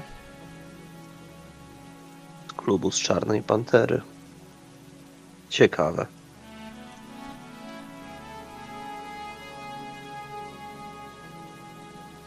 Czy będziemy mogli się odezwać do pani? Ależ proszę. W celu zaproszenia na weryfikację. Oczywiście. Dziękuję bardzo. Jeszcze raz moje kondolencje. Dziękuję. Mam nadzieję, że szybko uda się rozwiązać tą sytuację. Gdyby czegokolwiek pan potrzebował, proszę się odzywać. Postaram się znaleźć wszelkie możliwe informacje. Jednak niestety, tak jak mówię, ostatnio tu nie bywał. Rozumiem. Czy państwa apartamenty są monitorowane? Naturalnie. Na przyklatkach są kamery. Yy, nie ma problemu, mogę załatwić dostęp. Podeślę ekipę techników. Oczywiście. Zweryfikują po prostu wszystko. Dziękuję bardzo. Oczywiście, nie ma problemu. Była pani bardzo, bardzo pomocna. Ona uśmiecha się zalotnie, jakby jej ton się trochę zmienił, skoro była pomocna. Przekłada, gasi tego papierosa. Wyciąga do ciebie rękę, tak żeby ci podać dłoń. Proszę przychodzić. Ja ją ujmuję, całuję. To miło, że w pana zawodzie jeszcze istnieją dżentelmeni. Niektórzy mówią, że jesteśmy wymierającym gatunkiem. To wielka szkoda. I ona, kiedy tylko puszczasz jej dłoń, przejeżdża ci palcami po policzku. Wielka szkoda. Do widzenia, pani. Do widzenia. Ale kiedy tylko wychodzisz, słyszysz jeszcze, że ciężko wzdycha, przy czym to jest westchnięcie, jak już pójdziemy tą twoją intuicją, w zasadzie to kłopotliwe, bo teraz będzie musiała coś z tym zrobić. Mhm. I zostawimy cię tutaj. Jasne. Robercie, gdzie ty właściwie chcesz szukać tej dziewczyny? Sekretarki. Przede wszystkim w kadrach. Kadry to jest takie miłe miejsce, gdzie można kogoś znaleźć. Jeżeli nie można znaleźć w kadrach, bo kadry są zamknięte, hmm? można przecież uderzyć do urzędu skarbowego, który powinien mieć jakieś informacje na temat mieszkania danej osoby. Więc w pierwszej kolejności spróbuję te oficjalne jakby źródła kontaktów, czyli poświęcę trochę czasu na poszukanie jej oficjalną drogą. Mhm, oczywiście. Mandaty. Wszystkie rzeczy, które mogą być związane z jej postacią. Ja wiem, że teraz te bazy danych już nie są jakieś takie bardzo zaawansowane, tak jak kiedyś, no ale Wallace mimo wszystko odbudowuje sieć, więc mhm. może już coś da się jej znaleźć. Tak. Myślę, że jesteś w stanie znaleźć jej adres zamieszkania tej dziewczyny. W kadrach się niczego nie dowiedziałeś na ten moment, bo tak, kadry były zamknięte, ale dla ciebie myślę, że dotarcie do samego adresu zamieszkania nie będzie problemem. Musiałeś chwilę pogrzebać, ale faktycznie dostajesz ten, to miejsce. Przy czym już ułatwimy ci, jeżeli się tam dostajesz, yy, nikt nie otwiera. Nie odpowiada na pukanie. No super. Ja taki zmoknięty trochę, e, strząsam deszcz z parasolki, potem podchodzę do drzwi obok e, i zaczynam dokładnie to, co e, robiłem przez ostatni rok, czyli żmudną robotę policyjną. Zaczynam pukać w poszukiwaniu sąsiadów. Mhm. Sąsiedzi powinni mieć jakiś kontakt do tej dziewczyny. Zawsze mają. Oczywiście. Więc kiedy tak pukasz, część lokali okazuje się prawdopodobnie pusta, albo też akurat kogoś nie ma lub nie chcą otwierać po prostu, ale w końcu znajdziesz kogoś, kto ci otworzy. I to będzie dziewczyna, która ubrana jest w długą bluzę. Jest również młoda, mógłbyś powiedzieć studentka. Przepraszam, że przeszkadzam. To naprawdę nie był mój cel, żeby odrywać panią od czegokolwiek pani teraz robi, ale no niestety mam bardzo pilną sprawę. Mhm. E, Robert Young, jestem z policji. Yy, widzisz, że ona zaczyna się rozglądać, jakby coś się stało. Yy, próbuje, widzisz ten proces myślowy, który odpala się, czy ona zrobiła coś źle, czy po nią przyszedłeś, czy ona brała udział w czymś, co mogło sprawić, że policja przychodzi akurat do niej. I widzisz, jak ta ja, panika zaczyna w niej narastać przez chwilę. Ja odchylam rękę i pokazuję na drzwi um, Emily Wescott. Mhm. E, I wie, czy wie pani może, gdzie jest koleżanka? Yy, nie, on nie powinno być w pracy teraz. Właśnie wydaje mi się, problem. że pracuje w tych godzinach. No, o tej porze biuro już jest całkiem zamknięte z tego co, bo właśnie stamtąd wracam i... to bardzo by się przydała, bo pomogłaby nam posprzątać ten bałagan, który się tam wydarzył. Um, to, to może wyszła na miasto, na zakupy. Ba bałagan, coś się stało? E, no niestety stało się coś dosyć poważnego. Był wypadek i no niestety potrzebujemy kogoś z wyższym dostępem, a żeby udzielił nam trochę więcej informacji, nie chcemy grzebać w bazach danych. Rozumiem. Wie pani, jak to jest? Wszystko teraz jest albo na papierze, albo na płytach, albo na kasetach. Zawsze jest taki bałagan, że tylko i wyłącznie no, osoby, które pracują w administracji są w stanie to ogarnąć. Właściciel siedzi i załamuje ręce. Wie pan co, ona tutaj mieszka od niedawna, więc yy, ona bywa tutaj raczej często i regularnie spia w, w nocy. Często się z nią mijam na korytarzu, ale nie widziałam jej tak od wczoraj. Może od przedwczoraj? Nie jestem do końca pewna, niech się zastanowię. Na pewno dzisiaj ani wczoraj jej nie widziałam. Ale ona mieszka telefonu. tutaj może z trzy miesiące, cztery? Albo do Landlorda jakiś telefon. I tak, mam do Landlorda. Mam. Bardzo I... bym prosił. Ona ci faktycznie podaje ten adres. Jak ona Taki mi podaje adres, ten, numer telefonu. Ten, ten, jak, jak zbieram te dane, to jej oczywiście wlewnie dziękuję. Po mhm. czym zamykam te drzwi i siadam na schodach. Wyciągam tą kiję swoją i podejrzewam, że przy jej użyciu będę się kontaktował. No i zaczynam dzwonić. Staram się zdobyć jej numer przede wszystkim. Mhm. Dzwonię do Landlorda najpierw. Mhm. To będzie droga, którą ty zdobędziesz ten numer telefonu. Ale yy, chwilę ci to zajmuje. Myślę, że już nie będziemy odgrywać rozmowy z Landlordem. Bo on, jak się dowie, że jesteś z policji, pewnie jesteś w stanie wysłać potwierdzenie, to po prostu da ci wszystkie dane, jakie faktycznie od niej ma. I ona wynajmuje ten lokal dokładnie od trzech i pół miesiąca.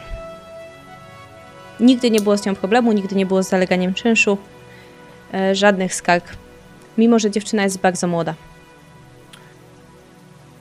Tak, postaram się spytać, może mi mhm. odmówi, może nie, ale wie pan co, bo um, dziewczyna może być zamieszana w morderstwo. Zrzucam z grubej, e, z grubej rury. Czy miałby pan coś przeciwko, gdybym rozejrzał się po pana lokalu? Um... Nie, mam przyjść i otworzyć? Wydaje mam mi się, że chyba klucze. nie. Wydaje mi się, że nie będzie to konieczne. Albo pozwoli pan, że zrobię to troszeczkę szybciej. Pana zamki nie są zbyt dobrej jakości, ale ja postaram się ich nie uszkodzić, więc może niech pan tutaj przychodzi, a już sobie posta- powoli postaram wejść. No oczywiście, już jadę. Wzdycham, ściągam marynarkę, wieszam ją mhm. na poręczy, starając się tak, żeby ona tam gdzieś nie spadła, te kilka, kilkanaście pięter w dół. Mhm. No i zaczynam grzebać w tym zamku. Podejrzewam, że to nie jest jakiś mega zaawansowany model, więc raczej uda mi się go e, otworzyć. Mam taką nadzieję. Mhm. Spróbujmy. Sprawność? Czy może coś innego? Technika? Może być technika. Obaj dostaniecie wiadomość na temat żony Frosta. I o tym, że nic nie wie, natomiast wysłałem techników do jej domu, żeby sprawdzili też monitoring. Przypadkiem jednak czegoś nie zapomniała. Ja rzucę sobie z ułatwieniem ze względu na moją specjalizację. Oczywiście. I ty sobie rzucaj. Ja jeszcze tylko na chwilę przeskoczę do naszego yy, Bera. O, a ty masz bardzo ładnie, także nawet nie, nie naruszysz tego zamka. Tymczasem, Ber, stajesz się, zanim jeszcze dotkną do siebie te wiadomości, stajesz się przestępcą. Nie umiesz do końca wyczuć, jakiego rodzaju przestępcą jesteś. Masz jeszcze wahanie przez parę kroków, ale faktycznie zaczynasz ruszać i ślady, które znajdujesz i tą trasę, początkowo miałeś zamiar kierować się do kuchni, ale to, to nie było to, jak czujesz, że, żebyś poszedł. Widzisz, że te zagłębienia, one kierują cię do jakiegoś rodzaju klatki. I ta klatka jest pusta. To musi być klatka po którymś zwierzęciu. Wracasz się, to jest jedynie długa prosta do, do tego okna. Ten ktoś musiał stanąć mu na drodze, być może wdali się w kłótnię. Widzisz rozrzucony, przesunięty ten blat, jakiś stolik, odrzucony kawałek szafki, więc to wszystko musiało się wydarzyć na drodze pomiędzy tą klatką, która jest pusta, a tym oknem. Czyli mężczyzna musiał wyjść zza biurka, które tam stoi, i biurko nie jest ruszone. W takim razie osoba, która tu przyszła, prawdopodobnie się nie ukrywała. Zwracasz uwagę na parę rzeczy. Jest ta klatka, są jakieś dokumenty, które tam leżą, i rzuca ci się na tych dokumentach ym, nazwisko tej Emily. Już je słyszałeś, już to ogarnialiście. Jak najbardziej. Ta klatka, czy ona jest duża, mała? Nie jest duża. Jak duża? Hmm. Ona jest y, na tyle duża, że albo musiała mieścić jakiegoś dużego psa, takiego większego, albo coś, co mogłoby być wielkości lwa, konia. Konia może nie jest, może trochę za mała na konia, ale może kuca. To jest taka fest klatka i ma w sobie siano. Siano. I rozumiem, że większość jednak tych e, klatek nie jest tak duża. Prawdopodobnie jest jedna z największych, jeśli nie największa. Dobrze rozumuję? E, tak, większość jest e, mniejsza. Może znajdziesz jeszcze jedną taką dużą klatkę, ale też jest pusta, przy czym ona nie ma żadnej wyściółki, to znaczy, że pewnie nic mhm. tam nie było, była po prostu pusta.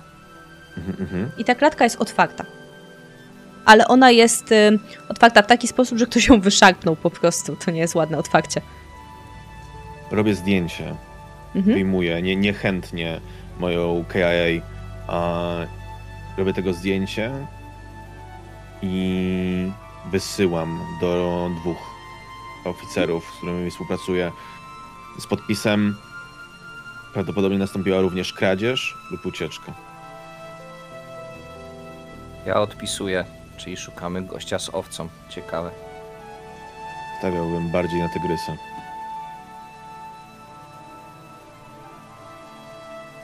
Ale chowam sprzęt i moje nogi poprowadzą mnie w kierunku tego biurka. Usiądę.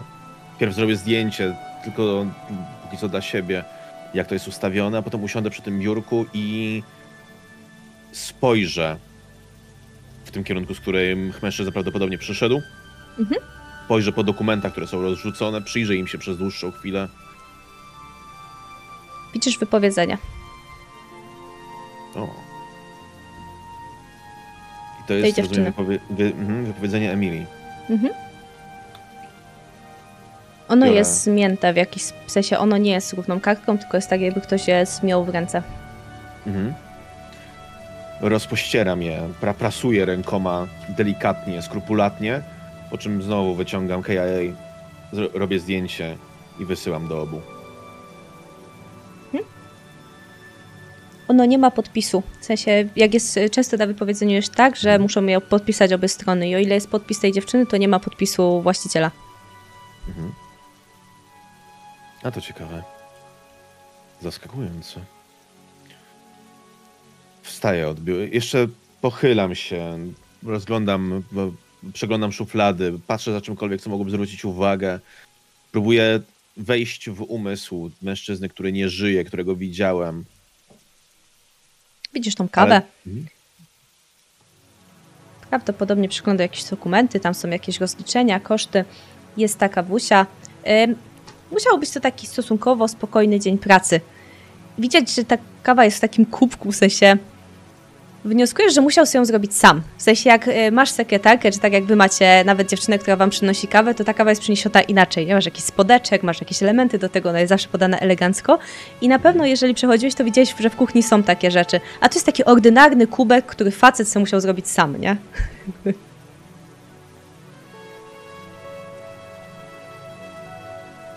Trochę walczy ze sobą.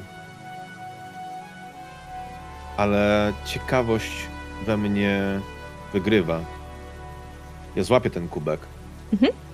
powącham i przypomnę sobie tę sytuację, w której rozmawiałem z replikantką o różnych kawach i pociągnę łyk zimnej kawy.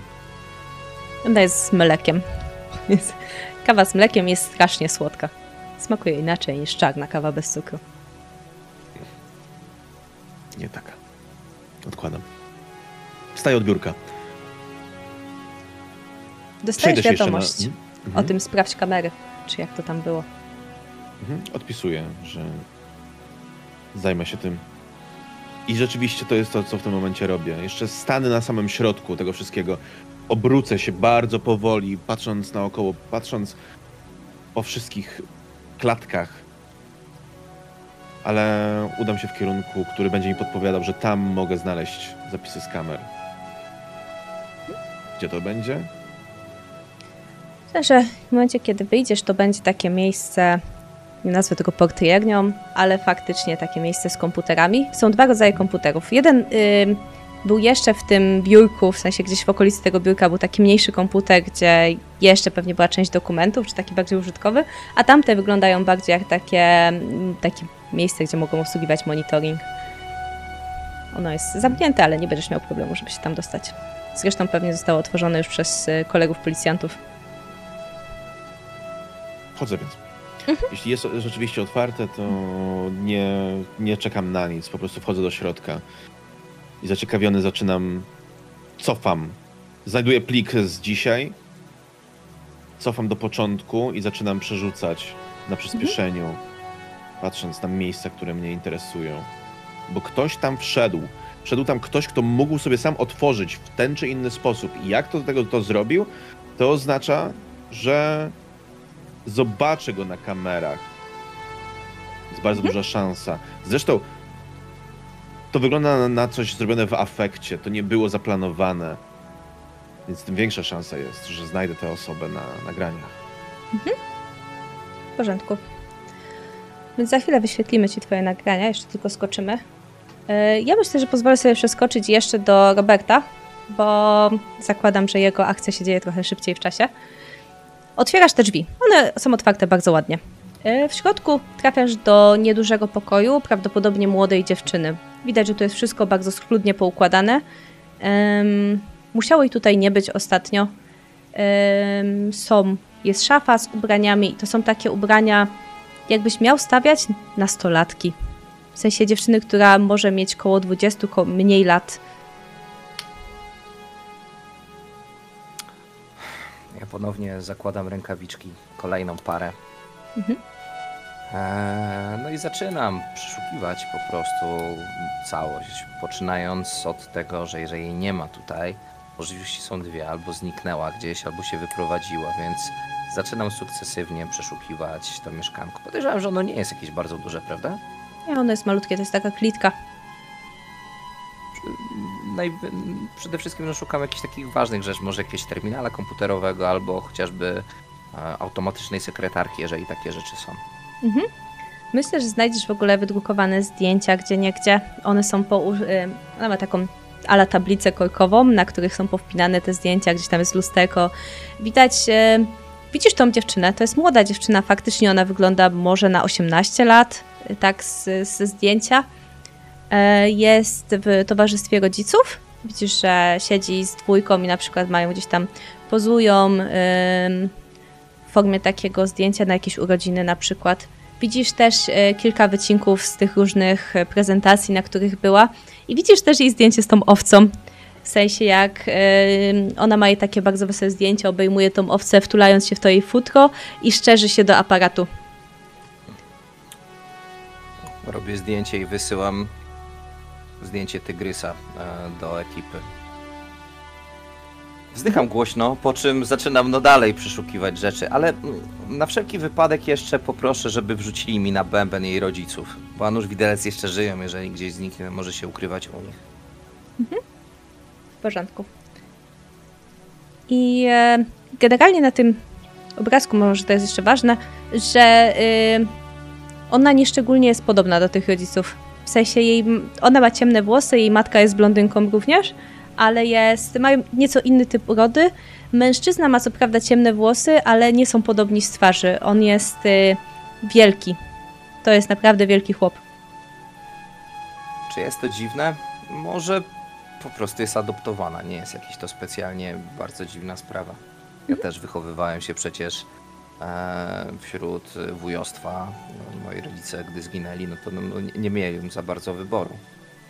A, no ale to nie jest tak, że sprawdzam e, tych rodziców przez przypadek. Czuję, że tutaj coś może być na rzeczy. Czy mam sobie na coś rzucić, żeby ewentualnie znaleźć jakieś dodatkowe rzeczy? Możesz sobie rzucić na spostrzegawczość, no. Zobaczymy, czy jeszcze coś ciekawego uda ci się tu znaleźć. Jest jeden sukces. W porządku. Ja myślę, że nawet zanim wrzucisz sobie na bęben tych rodziców, to znajdziesz w ogóle ich adres, gdzie, gdzie jeździła, znajdziesz jakieś tam właśnie też podpisane na którymś zdjęciu e, miejsce. Tak jak są czasami z tych różnych aparatów, jest czas i miejsce podane, gdzie jeżeli była zapisywana jakaś lokalizacja na tych aparatach. Także myślę, że znajdziesz miejsce, gdzie, gdzie są robione zdjęcia, prawdopodobnie ich dom. I on jest y, bliżej obrzeży miasta. Obrzeży jest po prostu trochę dalej od centrum, w innych dzielnicach. I ja oprócz... oprócz tego, że zrobiłem zdjęcia, ja sobie na pewno zabiorę i zdjęcie owcy, mhm. e, włożone jako dowód, i zdjęcie rodziców już nie jako włożone dowód. Po prostu zegnę je na pół i wsadzę sobie do marynarki. Masz, znajdziesz też, że na tym zdjęciu jest podpisane, ta owca nazywa się Bella prawdopodobnie, bo tak jest podpisane na zdjęciu. Jest tam kilka zdjęć z innymi zwierzętami, one też mają jakieś swoje imiona, są podpisywane. Widzisz rozpiskę cen tych zwierząt i one są naprawdę wysokie. I jeżeli chodzi o jedną z tych cen, jakby widzisz takie zapisane kwoty, że jest zaznaczona jako, widzisz tam oznaczone te części, jakby sobie notowała oszczędności po prostu do jakiejś kwoty i jakby oznaczała sobie takie cele na zasadzie, że stopnie tej kwoty są gotowe. No i one się faktycznie kończą na jakiejś kwocie, która jest zaznaczona w kółeczko. I myślę, że jeszcze z tym sukcesem dam Ci jedną yy, rzecz. I jeżeli przychodzisz do łazienki, to tam są kosmetyki porozrzucane. Yy, w koszu znajdziesz test ciążowy. Dodatni, ujemny, czy po prostu? Um, czy w pudełku? Już zużyty, dodatni. Hmm. No więc robię kolejne zdjęcia, po czym opisuję pokrótce całą sytuację, podając imię rodziców, to gdzie mieszka, całą Bellę, kwestię ciąży dziewczyny i kwestię tego, że zbierała pieniądze. Staram się być bardzo skrupulatny w tym, co opisuję, tak żeby chłopakom... No chłopaki mieli wszystkie informacje, no bo potem wszyscy wiemy, że jak Arkon będzie narzekał, to będzie narzekał na mnie, a nie ja na niego. Hmm? Dobra, więc myślę, że tutaj Ci generalnie spisanie tego wszystkiego chwilę zajmie. A powiedz mi, Arkon, Ty jak wyruszyłeś od żony, to gdzie się chciałeś udać? Myślę, że chciałem się udać w stronę biura. Waszego czy tego ziomka? Nie, nie, nie, nie. Biura Frosta. Mhm, dobra. Czyli bo tam się trzeba spotkamy. Znaleźć po prostu adresy replikantów, którzy tam pracują, zwłaszcza tych siłowych. Mhm. Takich miał zatrudnionych. O nich wiedzieliśmy. Mhm. Tak. Trzeba ich po prostu wyszukać, adresy znaleźć. I porównać z kamerami na miejscu. Mhm. Który ostatni się tu kręcił. Dobra. Więc przeskoczmy jeszcze na chwilę do naszego Bera. Odpalasz te kamery i widzisz faktycznie, jak w którymś momencie, niedługo przed tym, jak zostaliście wezwani, widzisz mężczyznę, który tam wparował i on jest naprawdę wielki. Jest ustawiony tak, że widzisz go trochę tak pół profilem, pół z tyłu, ale to jest wysoki mężczyzna, zdecydowanie wyższy od ciebie, szeroki w barach, ubrany w płaszcz, bardzo taki ciężki, niemal można powiedzieć prochowiec. I on hmm. zaczyna się kłócić. Na kamerach nie słychać tego, ale widzisz, że on bezpośrednio zwraca się do tego mężczyzny. E, prowadzą jakąś wymianę zdań, która bardzo szybko rośnie. Widać, że zarówno jeden, jak i drugi jest nerwowy. Po czym mężczyzna kieruje się e, w stronę tej klatki, w której faktycznie siedzi owca. On ją wyciąga.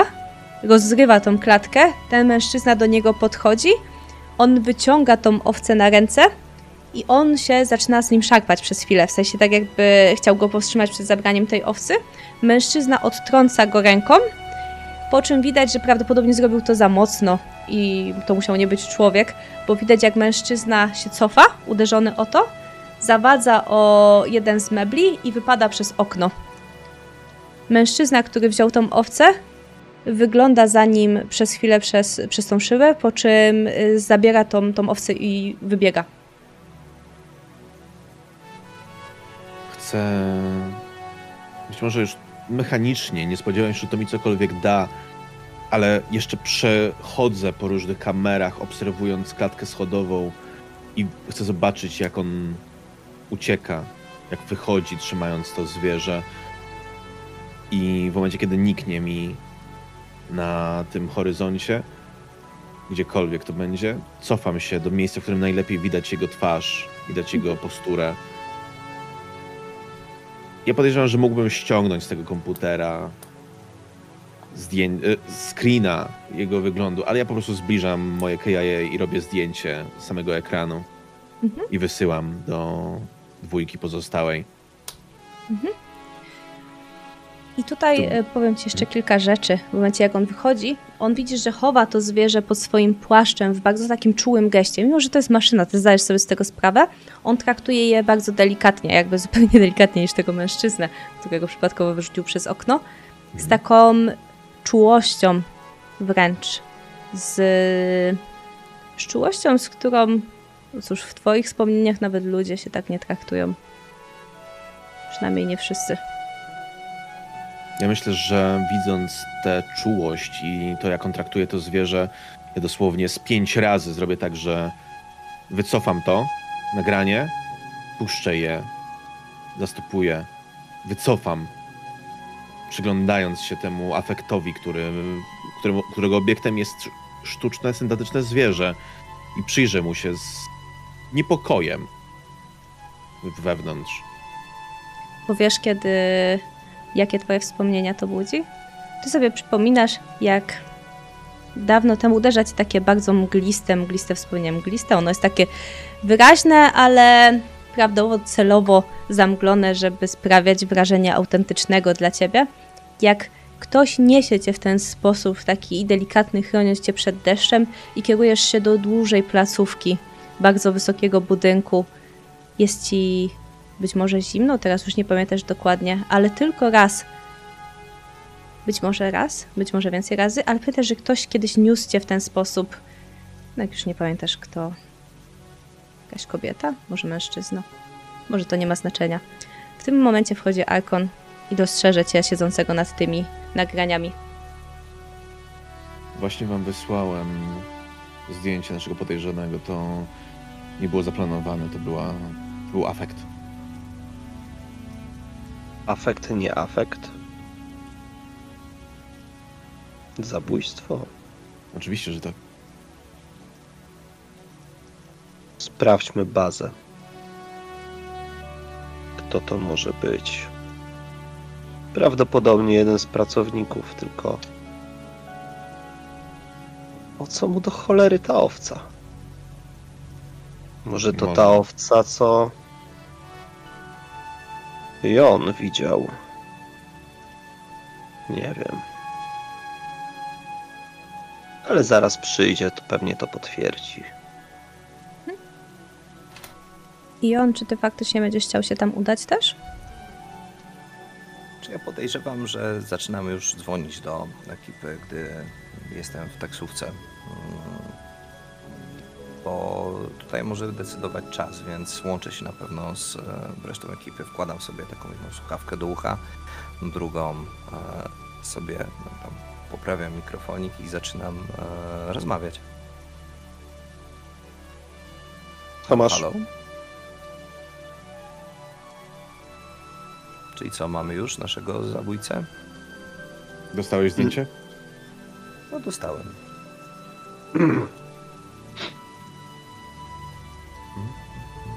Czyli co, trzeba znaleźć dziewczynę, no bo ta owca była dla niej. Wszystko wskazuje na to. To nie wygląda na jakaś bardzo trudna historia, ale wydaje mi się, że no nie będzie łatwo ją odnaleźć. Albo jak będzie łatwo ją odnaleźć, to trzeba będzie się postarać, żeby nie stała się jej krzywda, bo ten replikant może ją starać się bronić. Tylko... Dlaczego w takim razie służyło wypowiedzenie, jeśli tak bardzo jej na tym zależało? To mnie zastanawia. No, przez dziecko.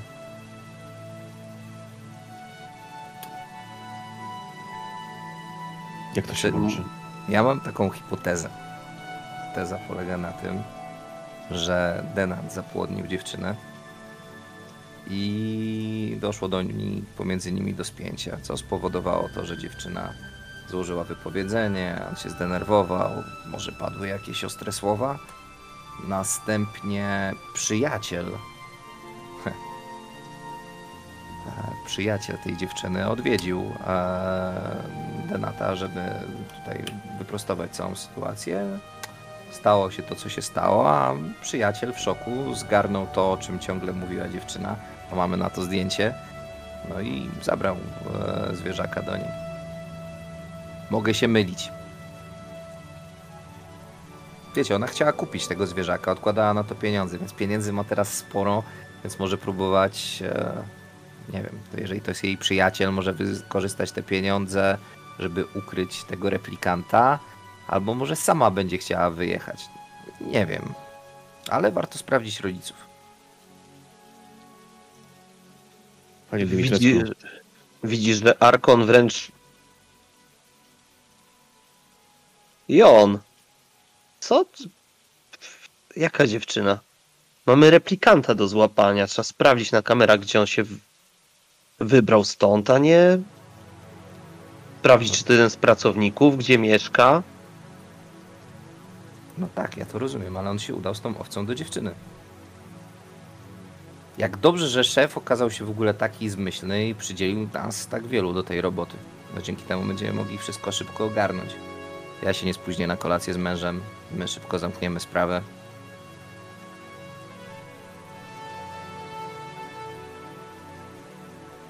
No osiemdziesiąt trzy R to uzyska może pochwałę za wyjątkowo szybko rozwiązaną sprawę morderstwa. Wydaje mi się, że dzień im zapowiada się być całkiem przyjemny.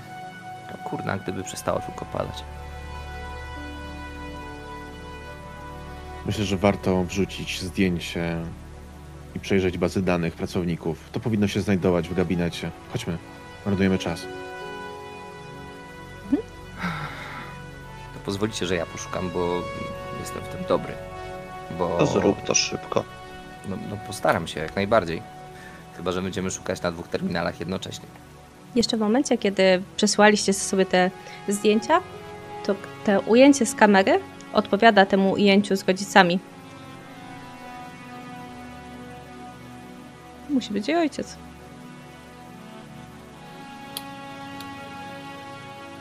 Ani nic nigdy takich rzeczy się nie robi.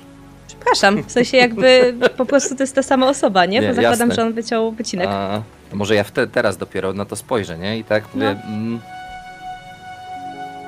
to czy, to, bo, słuchajcie, bo to, to chyba wyjaśnię, dlaczego powinniśmy szukać rodziców i wyciągam z zapazuchy to zdjęcie i tam wysyłam fotkę, bo to jest ta akurat jedna rzecz, której nie wysłałem. Znaczy byli A, oni no. w raporcie, ale nie było zdjęcia samych rodziców. No to mamy ptaszka. Jeszcze nie. Jeszcze musimy go złapać. On sobie póki co lata.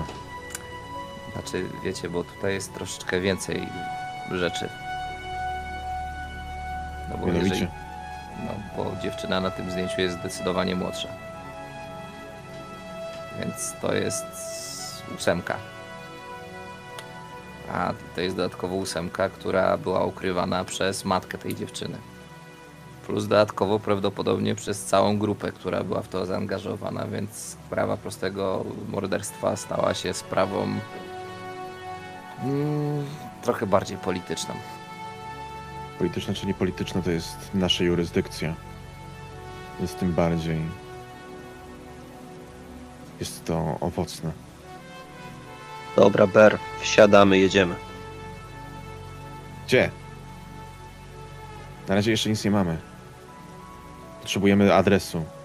Mamy adres, możemy zacząć działać. Mamy adres? A. Mamy adres, ale no to może warto... To ja podejrzewam, że już jak będziemy... Ja, ja tam podjadę tą taksówką i się będziemy pakować do naszego rotora.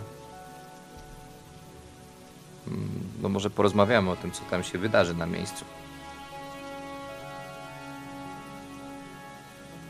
Bo ktoś będzie musiał się zaopiekować dziewczyną, ktoś będzie musiał zaopiekować się matką. Matka może mieć broń. Przykazania Boże. są bardzo jasne. Likwidacja. To nie do końca jest prawda, bo widzisz, jest jeszcze taka sprawa, że likwidacja nie może się skończyć czymś takim jak rzeź rodziny mieszkającej w społeczności. A przy okazji nie, nie używamy tego brzydkiego słowa. To jest emerytura.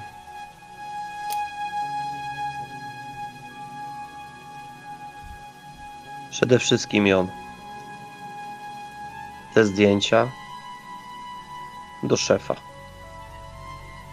Wysyłamy, że zlokalizowaliśmy replikanta, że mamy zabójcę. Czyli co, obijamy sobie dupę blachą, jakby coś poszło nie tak. Ależ absolutnie. No dobra, to wy prowadźcie eskalację, jakiś raport, który wyślemy do szefa. Bo podejrzewam, że my te rzeczy, które mieliśmy dotyczące śledztwa, wrzucaliśmy na naszą wewnętrzną konwersację. Tam były te wszystkie dowody. Ja tak, wezmę te takie wybrane, które były jakby najważniejsze i prześlę je bezpośrednio do szefa, ale tak bezpośrednio do szefa, do szefa z pominięciem bazy ogólnej, bo szef, podejrzewam, zrozumie, jaka to jest krzywa akcja i a, może będzie miał jakąś radę, albo wskazówkę, albo na przykład powie nie wpierdalać się. No ciężko stwierdzić, ja już widziałem różne rzeczy w tej pracy, mimo że pracuję tu przez no, półtora roku. Może się też zdarzyć tak, że przydzieli nam oddział. Ale to już jest wiesz, no, jego. Za, zawsze możemy o niego poprosić, tak? Choć z drugiej strony... Nie wydaje mi się, żeby był niezbędny. Wiesz, mówiliby, że czas najwyższy na emeryturę, jak sobie z jednym replikantem nie jesteś w stanie poradzić. To brzydko zabrzmiało, Jun. No, co ja mam ci zwłaszcza powiedzieć? W kwestii tego, jak przed chwilą o emeryturze mówiłeś. No... Myślisz, że dlaczego dostaliśmy za tutaj z biednika? Tutaj, tutaj pokazuję palcem na osiem trzy R. Nie jestem tutaj, by zastąpić kogokolwiek z panów w robocie. Tak, tak. Hmm. Jestem organem wspomagającym. Rzutka na zegarek, oparze. Mówię do B R, zostanie zgłoszona niedługo i liczę na to, że sypniesz trochę pieniędzy. Uśmiecham się półgębkiem.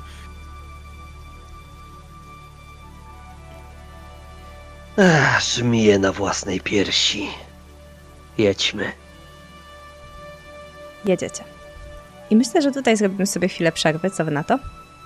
Dobra. Będzie dobry czas. I już jesteśmy po przerwie, moi drodzy. I wracamy do naszych bohaterów. Moi drodzy, wsiedliście w samochód. I czy teraz waszym celem jest dojechanie do adresu, który wskazał wam Robert? Tak. Dobrze. Siadam za kierownicą, odpalam mhm. rotory po raz kolejny. I podnoszę. Po raz kolejny będziecie mijać miasto. Widzę, Ber, że już się pewniej czujesz. Odrobinę. Tak jak mówiłem, jedno to jest wiedzieć, a drugie to jest robić. Dobrze czucie się prowadzi. Dużo, czucie dużo zmienia, nie? To prawda. To stosunkowo niesamowite, gdy chodzą pewne emocje. Chodzą pewne przekaźniki, hormony.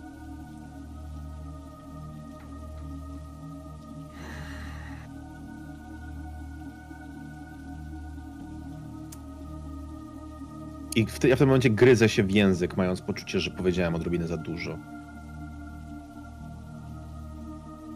A w ogóle Ber? Ber?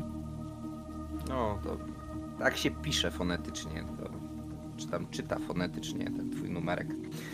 A... Podoba mi się, Ber. Ja bym powiedział, że trochę zbyt prostackie, ale podejrzewam, że się przyjmie. Mnie ciekawi coś zupełnie innego. Jak myślisz? Co będzie myślał nasz uciekinier? Co jak co, ale kto i kto jak kto, ty powinieneś się wczuć w jego sytuację. Myślę, że jest przestraszony. Myślę, że jest zagubiony. Nagrania jasno wskazują, że nie taki był jego plan. Myślę, że miał nadzieję załatwić to siłą, ale... bez zwracania na siebie aż takiej uwagi.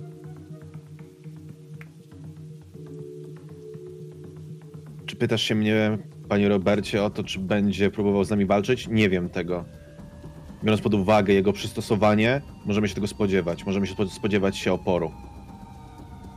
Nikt nie chce zostać wysłany na emeryturę. Szczególnie starsze, starsze modele. Nie są tak dostosowane jak my, dziewiątki. Hmm. Oni lubią żyć. Tak jak ludzie. Lubią istnieć. I chcą z tego wyciągnąć wszystko. Tylko będzie im zaoferowane. A jeśli zagubił się w jakimś dziwnym uczuciu przywiązania do innej osoby, to będzie zachowywał się nielogicznie. A najbardziej, najbardziej niebezpieczni są ci, którzy zachowują się nielogicznie. Kurczę, mówisz to tak, jakby on był zakochany w tej dziewczynie. I to taką dobrą ojcowską miłością. Wszystko by się zgadzało. Używasz jakichś dziwnych słów cały czas. Mianowicie? No nielogicznie, dziwne uczucie. Wiesz, to wszystko, mówisz, jedna z twoich, to się składa na takie prostsze wyrażenia. Musisz popracować nad tym, żeby dostosować swój komunikat, tak, i żeby był bardziej zwięzły, to się przydaje w pracy. No bo wiesz, no bo to, co powiedziałeś, to jest tak trochę miłość, nie? Nielogiczne, dziwne uczucia, zagubiony w... Yy, poczujesz może kiedyś. Ale nie mów dziewczynie bądź chłopakowi, że to tak działa, że ty czujesz w stosunku do niego nielogiczne uczucia. Jesteś zagubiony, bo yy, jest spora szansa, że nie będzie zadowolony. Nie zostałem stworzony do tego. To nikt nie, stwor- nie został. Może jak więcej czasu spędzę z panem Dimitrescu, to się nauczę zwięzłości. I znowu uśmiecham się półgębkiem. Arkon patrzy w szybę. Zastanawia się nad panią Frost.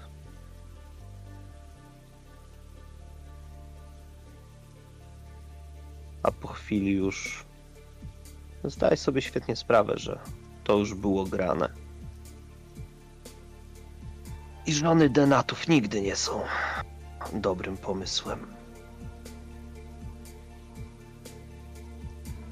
Daleko jeszcze? Czy one kiedykolwiek reagują inaczej? Jeszcze macie kawałek. W tym momencie wasze komunikatory pingają z informacją, że kończy się zmiana popołudniowa. Zaczyna się zmiana nocna. Tak sobie myślę, Arkon, że on, skoro ukrywał się jako ojciec rodziny, to ktoś chyba musiał mu pomóc, no bo oprócz tej, tej kobiety, myślę, że ona by sama była w stanie go ukryć. Może być jakaś grubsza sprawa.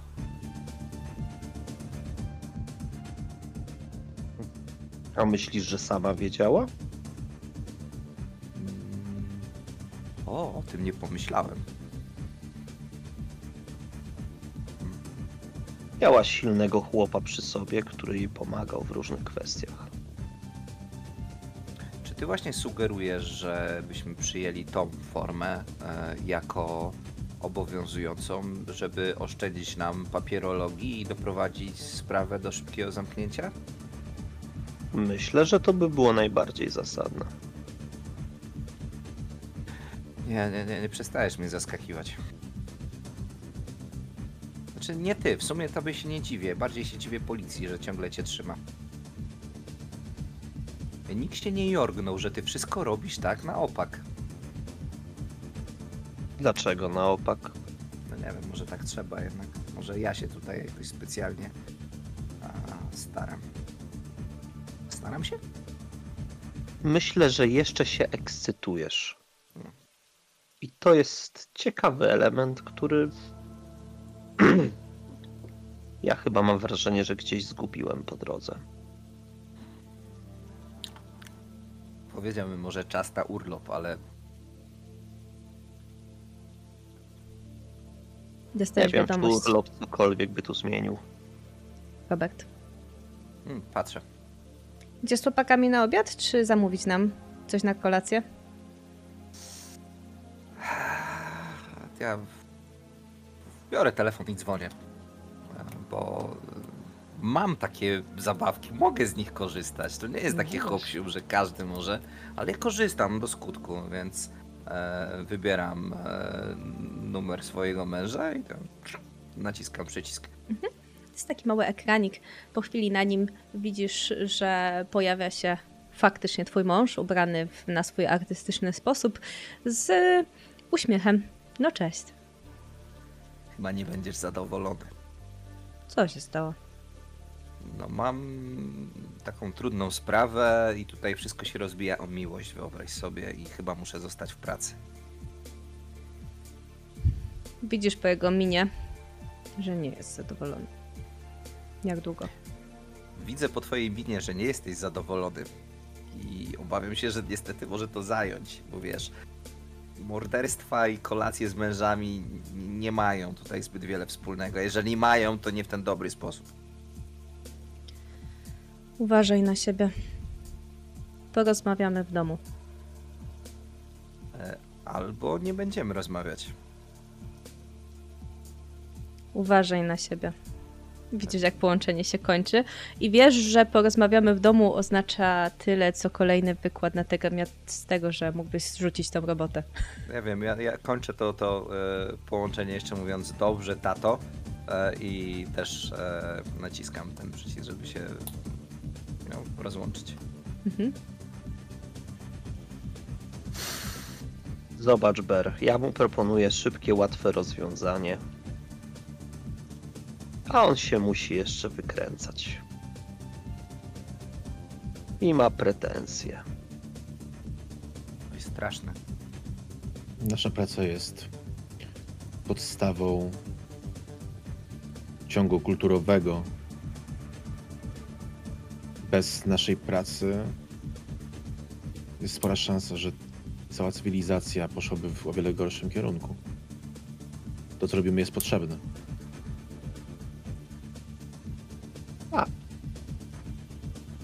Zaczynam się śmiać. To te wydumane słowa. Myślę, Ber, że czujesz takie klepnięcie w ramię i tak.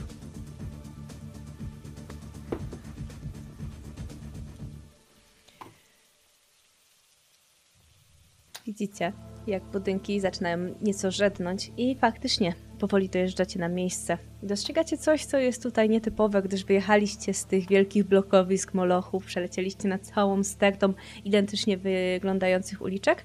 No i znajdujecie się faktycznie na obrzeżach, gdzieś, gdzie te domy są coraz rzadsze, nie są już takie wysokie, nie znajdujecie się już w mieście pełnym iglic, budynków, tylko w takich, które mają nieco więcej przestrzeni, można by powiedzieć domków rodzinnych wręcz.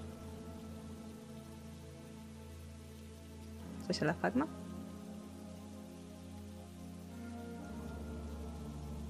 Jak? Jaki malowniczy krajobraz. I dalej leje. Jak to się szybko zmienia. Tu się nic nie zmienia, tu pada cały czas.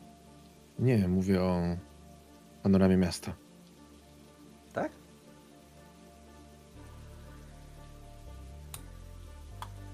Tak. Wydaje mi się, że miasto to ludzie, a ludzie są wszędzie chyba tacy sami.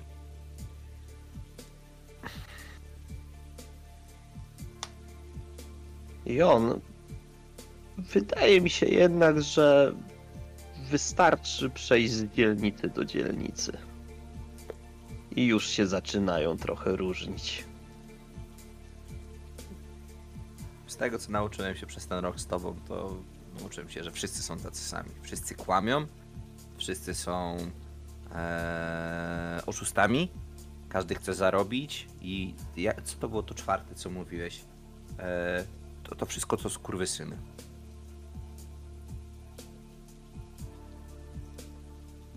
Ale zdarzają się większe i mniejsze. To prawda. Światła budynku nie... się świecą. Ja tak rzucam jeszcze ostatnie jakby... Tak, ale to...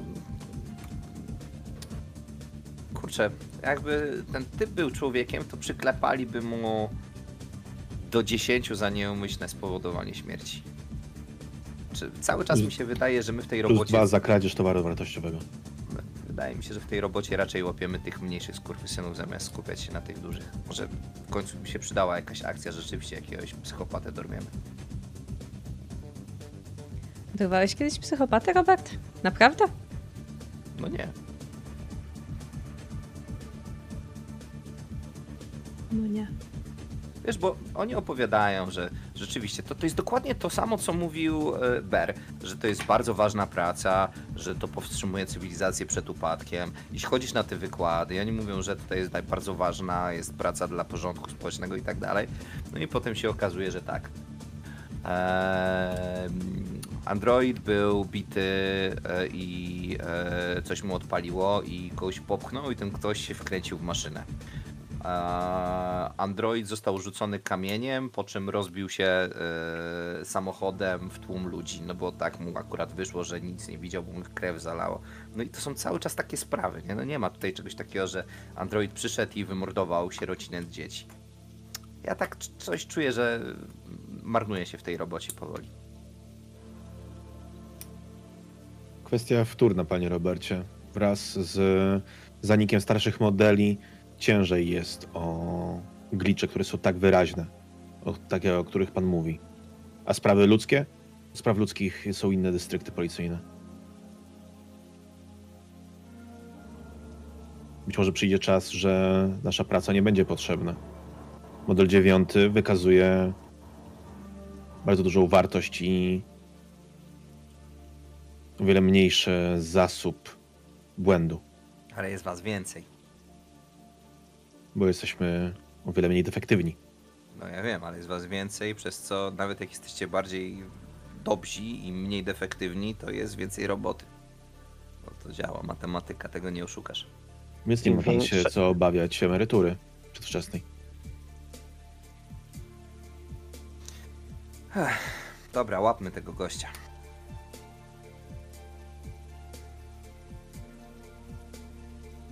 Łapmy gościa. Otwieram drzwi, ponownie stawiam kołnierz, wychodzę na deszcz. Mhm. Drzwi w domku są zgaszone, kiedy stawiacie samochód na ziemi. Podejrzewam, że zaparkowaliśmy trochę dalej, tak żeby nie obudzić z połowy dzielnicy, mhm. przysadzając nasz pojazd. Mhm. Eee, to co, to wy wejdziecie do środka, ja wstanę z tyłu na wszelki wypadek, jakby uciekał? Proponuję, żebym ja znalazł się na tyłach domu. Jestem szybszy. Bez urazy, panie Robercie. Ja to rozumiem w stu procentach, ale z drugiej strony jest też szansa, że jak wejdziecie, to ciebie walnie pierwszego i wtedy ja będę bezpieczny. Ale jak wolisz, zrobimy po twojemu.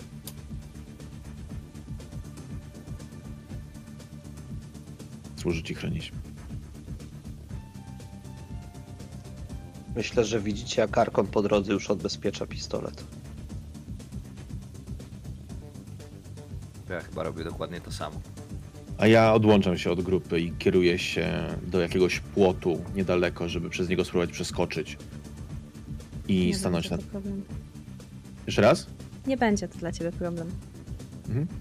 Więc przesadzam płotek i przyczaję się niedaleko wejścia. Tak, żeby nie, żeby nie został zauważony. Mhm. I ty zobaczysz, jak przeskakujesz ten płotek, to za tym małym domkiem jest taka prowizoryczna dosyć szopka. Taka, widać, że jest przygotowana. Ona jest pomalowana farbą, co jest dość niezwykłe, przez co wygląda bardzo na zadbaną. Mimo że ona jest bardzo malutka, widzisz, jak tam w środku jest wyładowany sianem i stamtąd słyszysz meczenie. Beczenie. Hmm. Be! Podchodzę bliżej. Stanę obok tej szopki, słuchając, czy usłyszę coś innego oprócz ruchów syntetycznego, zwierzę syntetycznego zwierzęcia. Nie. Co jakiś czas...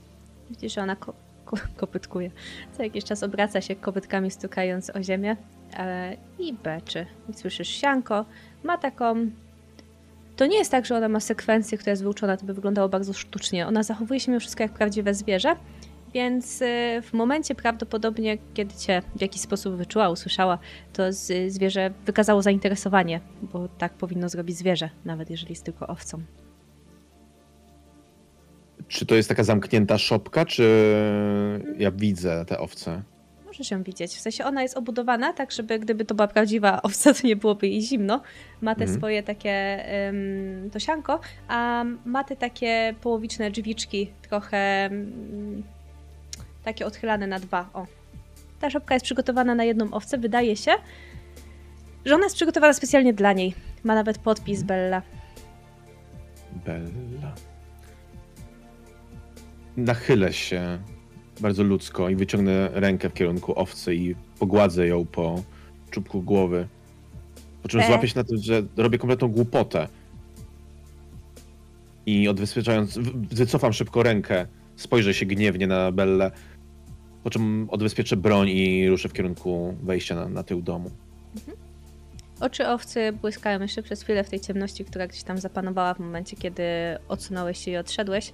Ja myślę, że to jest taki bardzo kinowy moment, kiedy oczy owcy błyszczą tym charakterystycznym widokiem replikanta w świetle księżyca i w świetle miasta gdzieś daleko, i moje również. W ten charakterystyczny sposób odbijają światło. Jesteście w jakiś sposób podobni.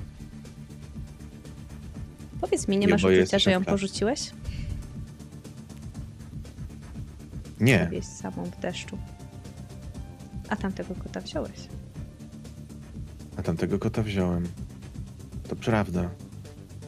Patrzył się na mnie też tymi oczyma, trochę porysowanymi. Trochę... Jakby porównać to do żywego stworzenia, to jedno jest troszkę zasnute bielmem, ale to tak naprawdę jest kwestia jakiegoś niedooliwionego elementu wytartego na jednym oku i to oberwane ucho, jego brak. Coś sprawiło, że tamto zwierzę się nim zaopiekowałem.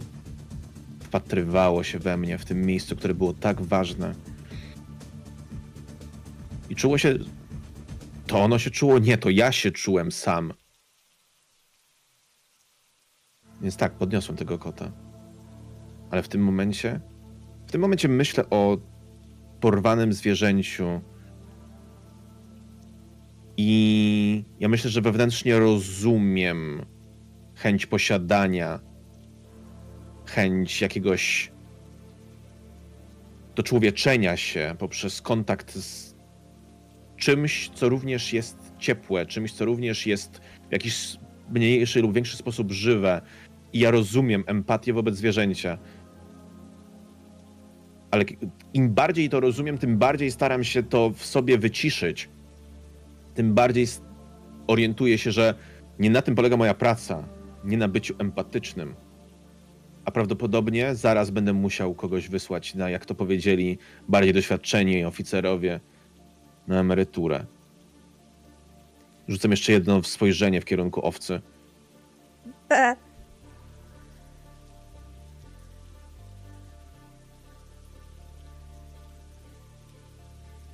Ja nie wiem dlaczego, ale z moich ust wychodzi tylko bardzo ciche przepraszam za to, co zaraz się wydarzy. E.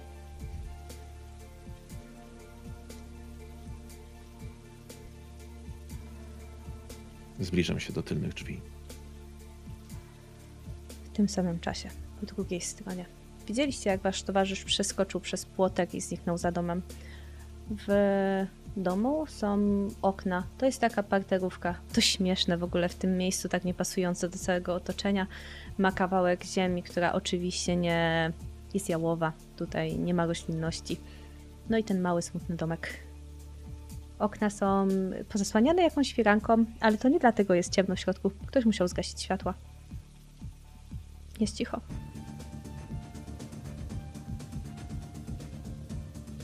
Robert. Ja. Ja otwieram, ty wchodzisz pierwszy. A nie zrobimy tego jakoś tak po ludzku? Zapukamy czy coś? Proszę.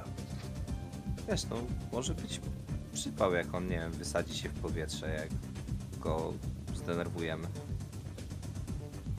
Będą się z nas śmiali na komisariacie. No, możemy wchodzić, nie, na, na, na grubo, ale no... Proszę! To ja tak zostawiam sobie rozpiętą e, koburę, żeby w razie czego szybko można było wyciągnąć... E, pistolet, ten pistolet, ten, ten, który dostaje każdy z Blade Runnerów P K D i E, podchodzę do środka i naciskam za dzwonek, jeżeli jest dzwonek. Mhm. Naciskam raz, potem naciskam drugi raz, po czym robię e, dwa kroki do tyłu. I panuje zupełna cisza. Zupełna cisza.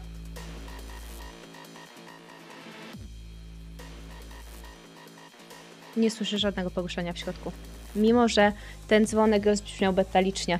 Myślę, że nawet w tej całej ciszy Berk z drugiej strony usłyszy ten metaliczny dzwonek, a do was dojdzie bardzo, bardzo cichutkie, przytłumione B. Ja podchodzę te dwa kroki z powrotem. Uderzam dwa razy pięścią w te rozpadające już lekko drzwi i mówię: Panie Wescott, chcemy porozmawiać. I staję już bokiem, tak, żeby w razie czego Arkon mógł wykopać drzwi i wpakować się do środka. Mhm. Cisza. Wywalam je z buta. Mhm. Drzwi lądują w środku. Słychać poruszenia, huk tych drzwi o ziemię. I to, co zobaczycie, no to fakt, że tam wpadło przez chwilę jakieś światło za waszych pleców, światło tego miasta, ta łuna, która za wami świeci. To jest niewielkie pomieszczenie, salon połączony z otwartą kuchnią i widzicie, jak siedzenia są ustawione plecami do was, taka kanapa, jakaś tam, jakiś fotel. Jest małe pomieszczenie i tam, zapewne tamtędy idzie się na tył domu. Jednak tutaj nie widzicie żadnego ruchu.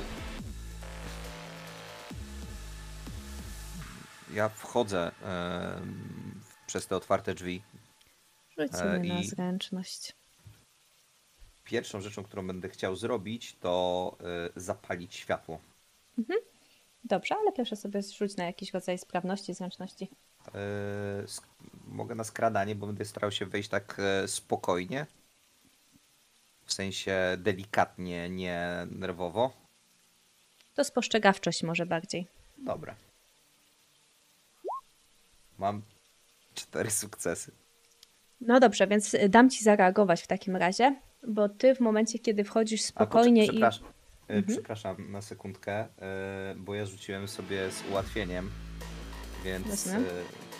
No ale no i tak, na wszystkich kostkach są rzeczy, nawet jakbyśmy obcięli jedną, to... No to niech tak będzie. Tak czy siak masz dobre sukcesy. Więc y, dam ci zdecydować, bo ty w momencie, kiedy wchodzisz ostrożnie, to to jest jednak duży mężczyzna. Zauważysz go, zanim zdąży do ciebie sięgnąć, ale on stał po drugiej stronie drzwi i jakby będzie chciał cię uderzyć tą mechaniczną pięścią. Jak zareagujesz? To ja rzucę się plackiem na podłogę. Mhm.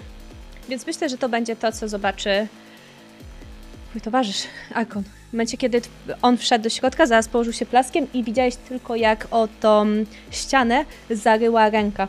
Zapewne replikanta, bo widzisz, jaką dziurę zostawiała po sobie. Gdyby on tam stał, to pewnie skończyłby jak hmm. ten gościu.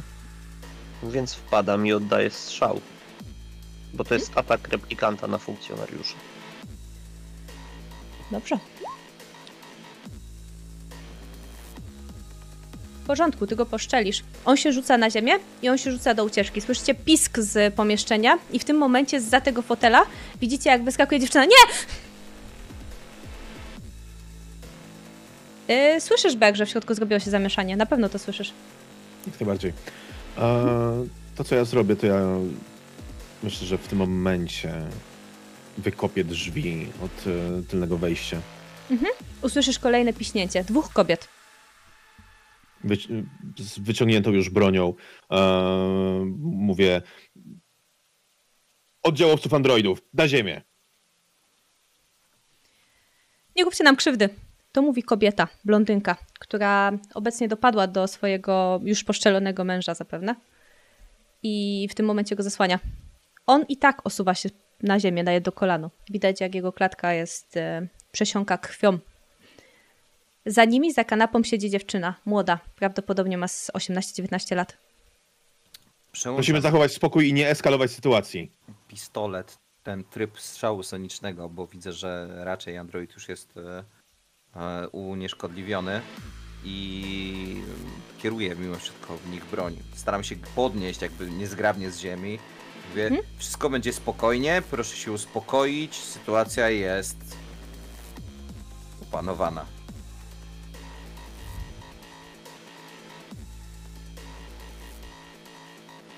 Kobieta wciąż stoi jakby przed tym mężczyzną, ale podnosi ręce. Pani Wescott, proszę się odsunąć. Nie. Pani córka potrzebuje matki, zwłaszcza że teraz sama zostanie matką. Ja nie wiem, czy matka nie była świadoma tego. Widzisz po jej oczach, że była. Mhm. Ona nie zrobiła nic złego. My doskonale to wiemy. Zabił człowieka. To był wypadek. Nie miał złych zamiarów. Nie zmienia faktu, że uderzył go tak mocno, że mężczyzna umarł. To był wypadek. To nie Pani... działa w ten sposób. Proszę, zostawcie nas. Wyjedziemy stąd. Nie będzie od nas słychu, obiecuję.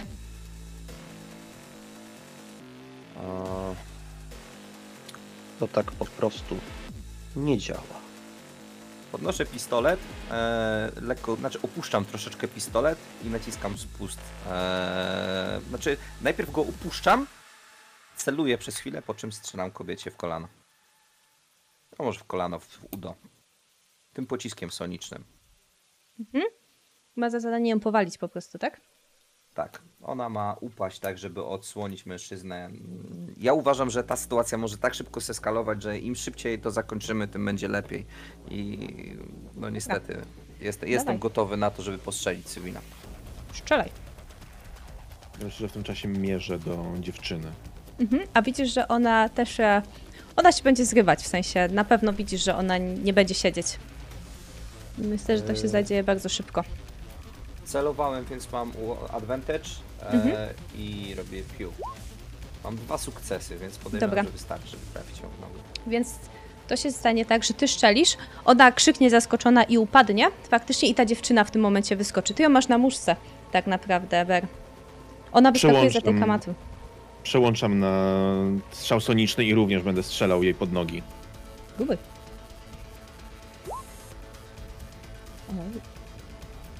Oj.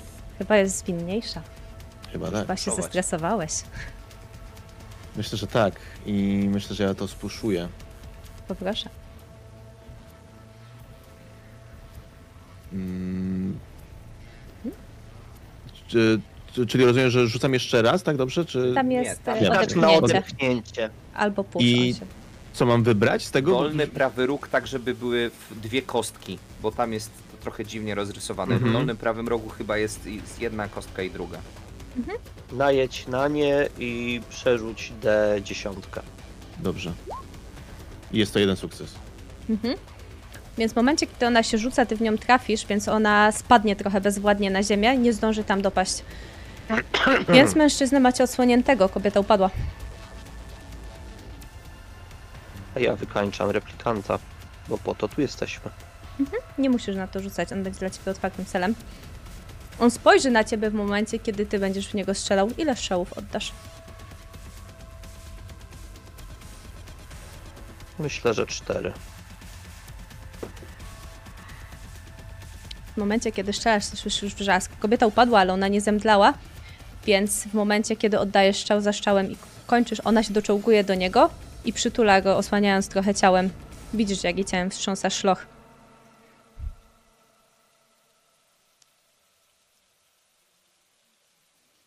Przesyłam wiadomość do szefa. Cel znaleziony, rozpoznany.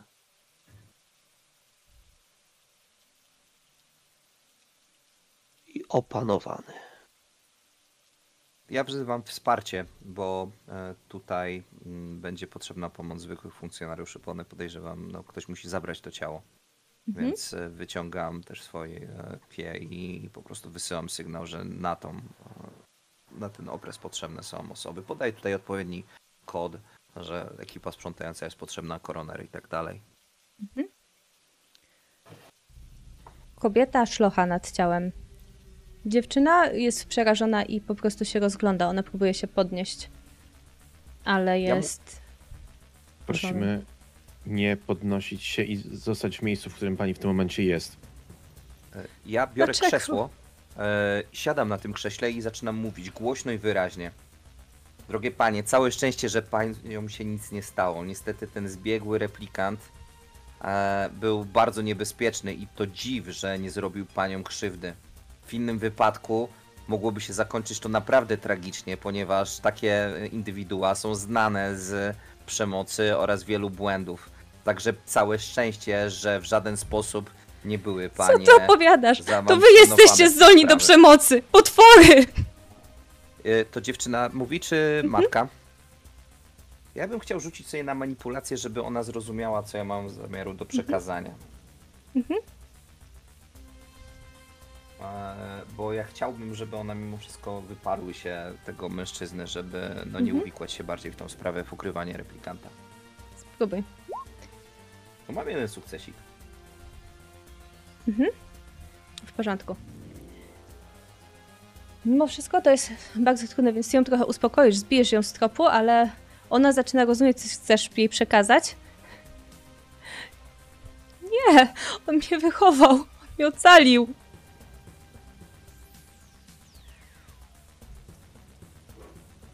Pani chyba nie zdaje sobie świadomości z tego, że po pojawieniu się pierwszego błędu bardzo szybko pojawiają się kolejne.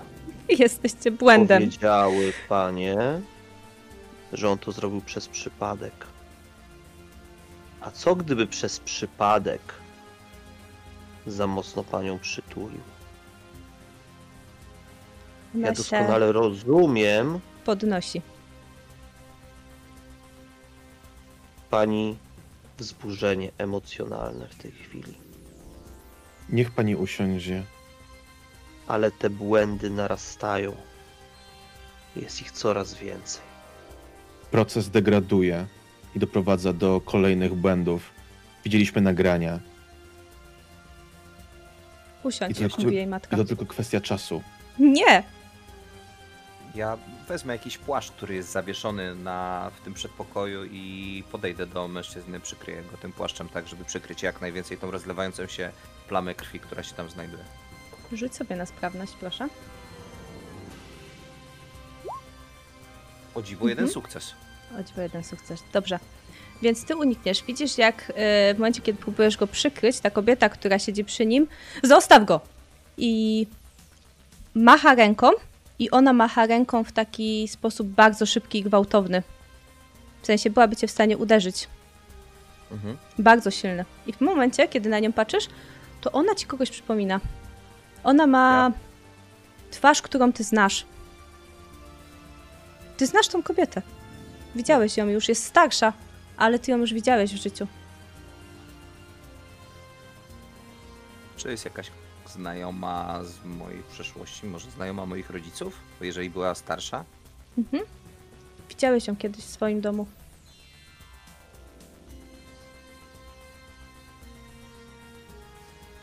Widziałeś ją w swoim domu niedługo przed tym, jak przestałeś w domu widywać rodziców już na zawsze. Hmm. Więc ja... Hmm...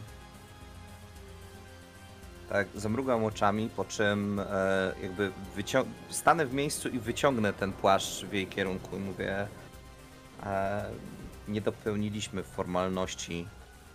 E, to jest oficer osiemdziesiąt trzy R, oficer Archon Dimitrescu, a ja się nazywam Robert Yon.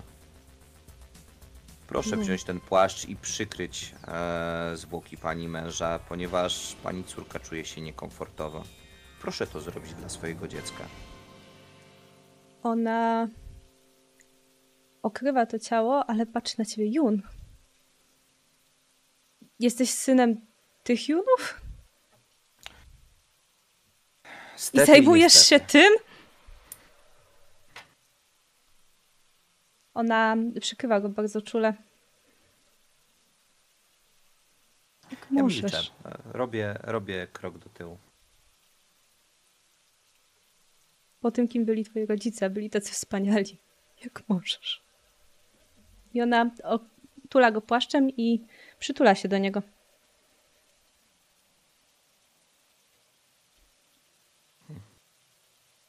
Zwracam uwagę na e, Emily. Mhm.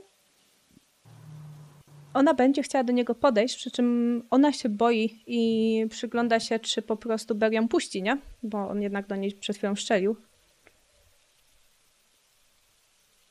Ja w tym momencie dalej w nią mierzę, bo po tym, co jak machnęła tą ręką, ja byłem gotów tak naprawdę skoczyć i sprowadzić ją do parteru, ale widzę, że w jakiś jej dziwny matka. sposób... Matka jej matka. Mhm. Mhm. Więc stoję niemo, mierząc dalej. Po czym... Ja... Zrobiliśmy już, co mieliśmy zrobić, prawda? Schowaj tak tą kawkę. Dobrze, panie Robercie.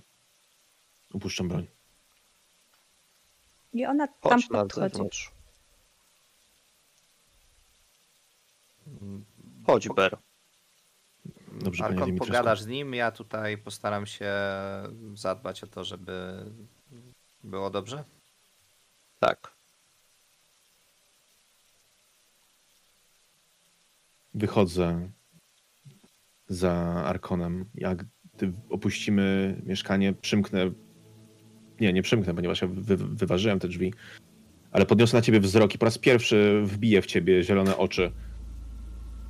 Czy coś zrobiłem nie tak, panie Dimitrescu? Wyszliśmy, bo... Ja zabiłem tego replikanta i sama moja obecność tam eskalowała sytuację. Rozumiem.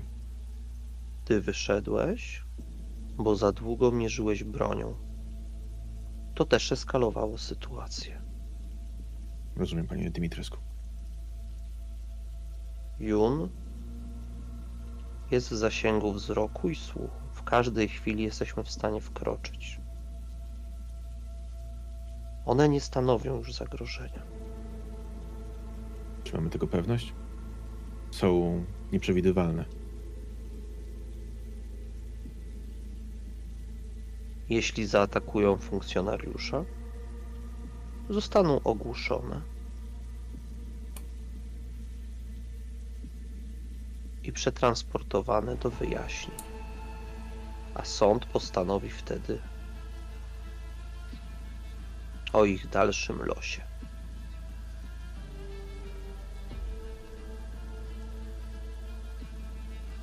Rozumiem. Panie Dimitrescu? Powiedz mi, hmm? co czułeś, kiedy strzeliłeś do tej dziewczyny? Poczucie obowiązku. Poczucie zagrożenia wobec działających ze mną oficerów. To był odruch. Jakieś coś, co pierwsze przychodzi mi do na język, to poczucie jedności w celu? Może braterstwa? Ciężko mi to nazwać. Mi się wydaje, po prostu zrobiłem to, co trzeba było, żeby nie było gorzej. Archon kładzie ci rękę na ramieniu. Dobrze się spisałeś.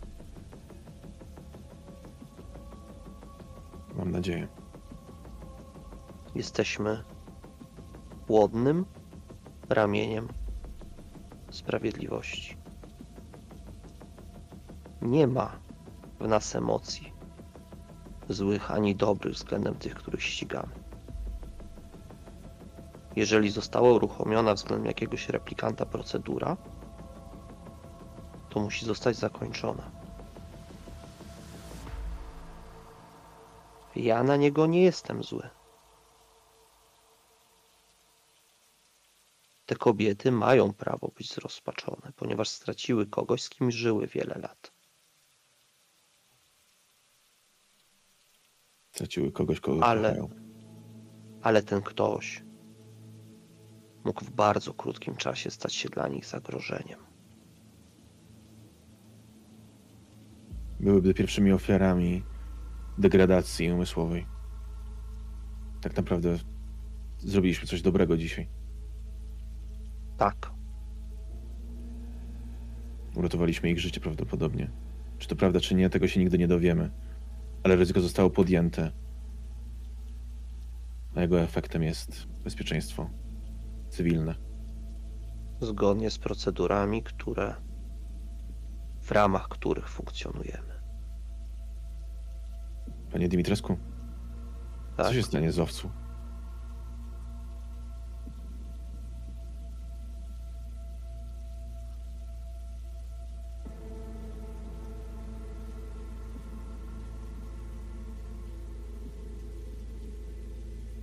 Jest kilka ścieżek, ale najprawdopodobniej zostanie zwrócona do firmy. Jest jej własnością, jej produktem.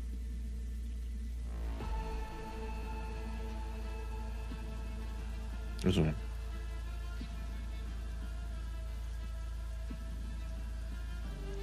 Bezprawiem byłoby pozwolić na to przywłaszczenie.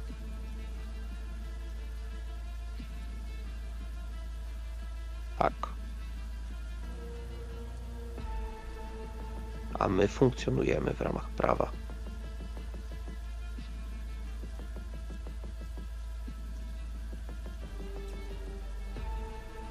Wchodźmy do środka. Pani Wescott, zwracam się do matki. Czy w tym pomieszczeniu znajdują się jakieś urządzenia nagrywające, mogące um, utrwalić sytuację, która tutaj zaszła? Proszę odpowiadać zgodnie z prawem, z prawdą. Nie.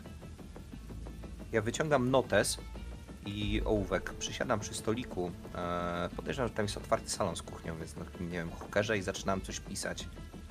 Eee, I zaczynam eee, robić bełkot. Eee, pani Wescott, doszło do sytuacji, w której eee, mężczyzna, który mieszkał w tym domu, eee, popełnił eee, zbrodnię polegającą na morderstwie.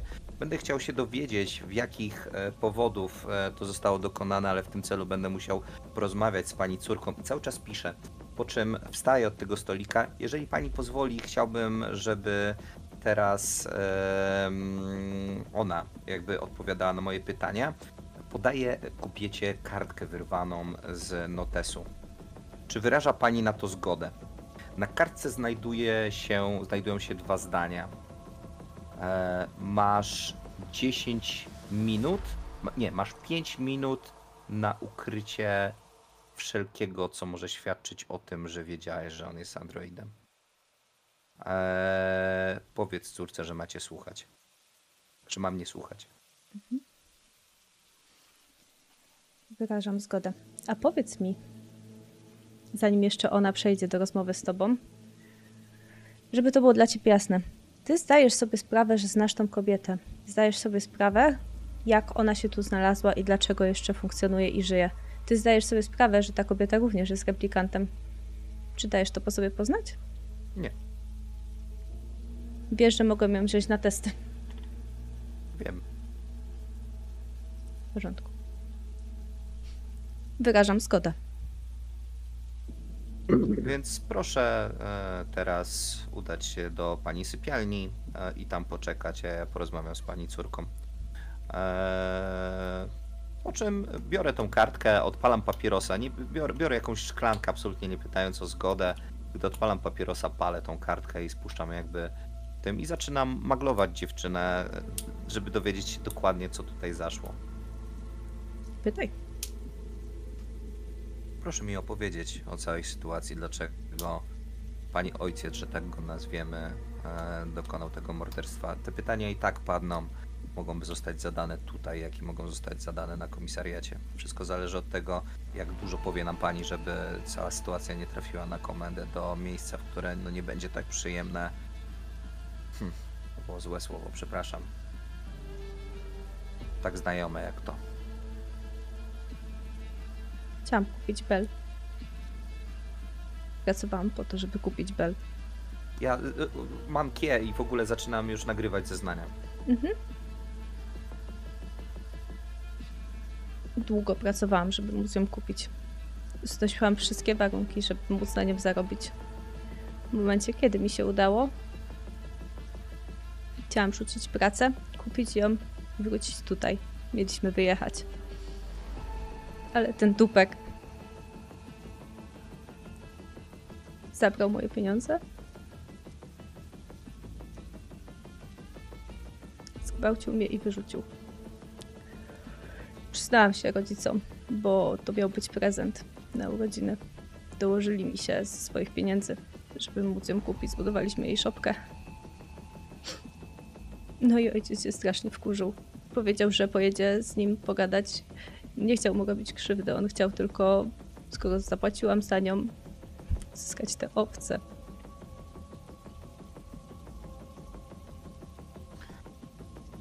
Rozumiem. I zadaję tutaj kilka jeszcze takich szczegółów, takich pytań, które muszą być w tym raporcie. Eee, I w międzyczasie też notuję rzeczy na kartce. Proszę mówić dalej.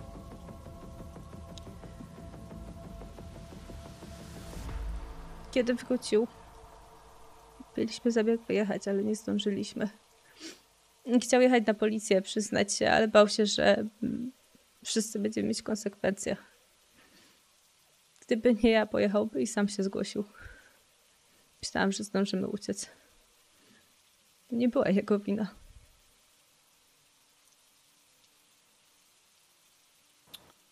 Rozumiem, czy istnie, mogą istnieć jakieś dowody na potwierdzenie słów, o których pani mówi? Mówi o tej bardzo przykrej rzeczy, która stała się z pani udziałem. Nie wiem, pewnie usunął nagrania. Rozumiem, takimi rzeczami również będziemy w stanie mogli się zająć. Proszę pani, e, jak mam wykaz na... wypłat i z konta oszczędnościowego. Rozumiem, rozumiem. Na chwilę obecną nie jest pani zatrzymana, aczkolwiek nie może pani opuszczać tego miejsca. E, więc bardzo bym prosił, żeby zatrzymała się pani u koleżanki bądź w pani mieszkaniu, które wiem, że pani posiada. Lepiej, żeby nie byłaby pani tutaj i proszę najlepiej nie być samym. Moja mama będzie mogła pojechać ze mną? E, ależ oczywiście. E, proszę pójść po matkę, my odwieziemy panię już w bezpieczne miejsce. Lepiej, żeby nie było pani tutaj, gdy pojawią się technicy. Ja pokazuję dziewczynie kartkę, na której jest napisane, że jest mój numer telefonu, jakby na osobnej kartce. Na drugiej kartce jest napisane, niech pani matka się ze mną skontaktuje, gdy będziesz bezpieczna poza miastem. I tą drugą kartkę palę. Mhm. Nachowa tą kartkę. Czy on będzie mógł dostać pogrzeb? Jak ludzie? Gdy moi rodzice zostali zabici w czasie zamieszek w dwa tysiące dwudziestym pierwszym roku, no i ciała nie zostały mi wydane, a mimo wszystko otrzymali pogrzeb. Proszę zabrać coś z domu, co będzie przypominać pani mężczyznę, którego nazywa pani ojcem. I w tym momencie dopiero naciskam przycisk kończący jakby E, m, nagrywanie tej, e, tego zeznania. Możemy zabrać Bell? Niestety nie będzie to możliwe.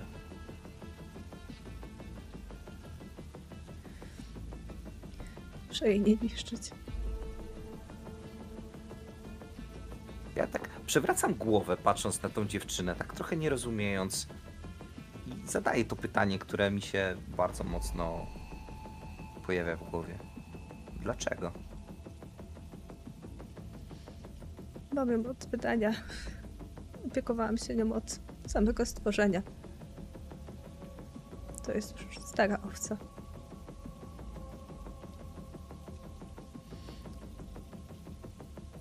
Tylko dla niej pracowałam tak długo. Proszę tylko, żeby nie została zniszczona. No nie może zostać zniszczona, ponieważ będzie dowodem w sprawie. Rzeczy, które bywają dowodami w sprawie, po pewnym czasie trafiają na aukcję, jeżeli nikt, nikt nie będzie chciał. Więc może wtedy pani ją odzyska. W pani wypadku jednakże zastanowiłbym się bardziej nad kwestią tego, czy nie warto zajmować się osami, osobami, które są blisko. Ona faktycznie idzie. Ja gaszę e, tego papierosa w tej, w tej szklance, wychodzę na zewnątrz, wyciągam kolejnego, widać, że rękami się telepie, odpalam go. To jest taki długi, cienki papieros jakiejś ekskluzywnej marki, który nawet nie pachnie, jakby e, był zwitkiem skręconych gazet. Może jest jakiś smakowy, wiśniowy, albo coś, co mogło pachnieć jak wiśnie. Dawno już nikt nie widział wiśni, więc równie dobrze może pachnieć jak truskawki. Dochodzę do e, moich partnerów. Masz zeznania? No mam. Ja myślę, że ty widzisz, jak stoimy bliżej szopy. Ja nachylam się przez te drzwi i dosyć mechanicznie głaszczę zwierzę. Be. Wbijam wzrok w jej oczy. Tam się na ciebie tymi niewinnymi oczami stworzenia, które nie zostało stworzone do posiadania złych myśli. Jest po prostu niewinnym stworzeniem. Ja przykucam i przez te drzwi przekładam tak ręce, kładąc brodę i po prostu patrzę na nią bez słów. Be. Mamy tutaj coś jeszcze do zrobienia? Poczekamy na krawężników i spadamy. Tylko przekazanie miejsca. Ach, nie chce mi się tam wchodzić. Może dajmy im trochę czasu. A co jeśli uciekną?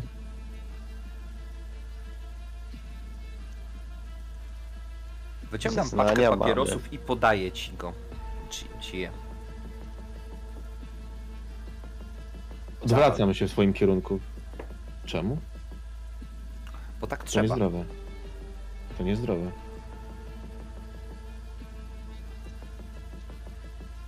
Jeżeli chcesz pracować tutaj dłużej, to musisz zacząć udawać kogoś, kto jest człowiekiem. Widziałeś tego gościa? On miał rodzinę.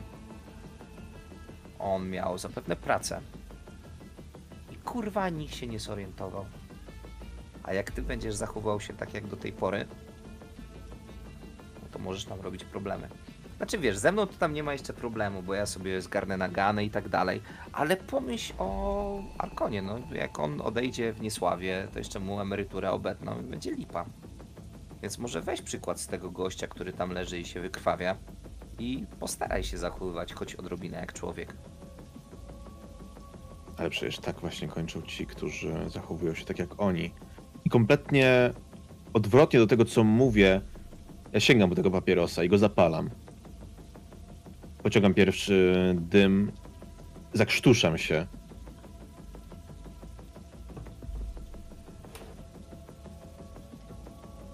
Ale palę dalej. Kurwa, może Alex ma rację, może ja powinienem zostawić to cholerstwo. Też myślałem, że ta dziewczyna się na mnie rzuci, nie będę musiał ją rzeczywiście odjebać. Widać, że ręka cały czas mi drży.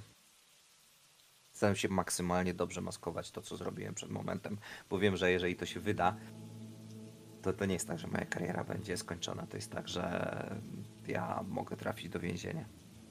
Choć może z drugiej strony nie mogę trafić do więzienia, bo nie ma żadnych dowodów na to. Przecież nie są w stanie wyciągnąć z pamięci replikanta. Nie są w stanie wyciągnąć z pamięci replikanta tego, co powiedziałem. Kurwa, jak ona coś rzeczywiście kłamała. I tak koleboco mi się myśli, myśli i ja staram się zamaskować to, pociągając e, jednego bucha za drugim i moknąc na tym deszczu.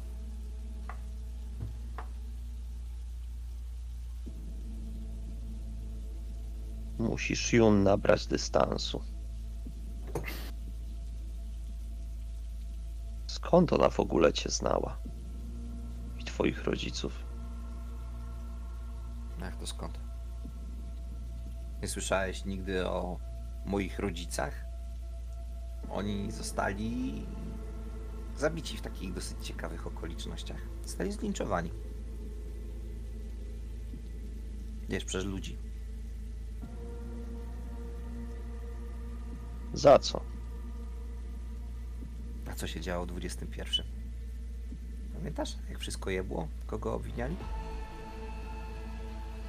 Gdy zgasły światła i cały świat pogrążył się w mroku, wszystko to było spiskiem tych złych, krwiożerczych robotów bez sumienia, mających zniszczyć ludzkość. A moi rodzice tak nie uważali. I to wystarczyło. Hmm.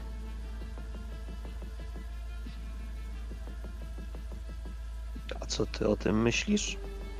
Myślę, że to wszystko jest pojebane i rzucam petem w kałużę, która zaczyna rozchodzić takimi kręgami tym światłem, mieszając to światło miasta, ten pył z papierosa, tą obskurną dzielnicę i w ogóle obraz chyba naszej trójki, który się tak komatwa i rozmywa.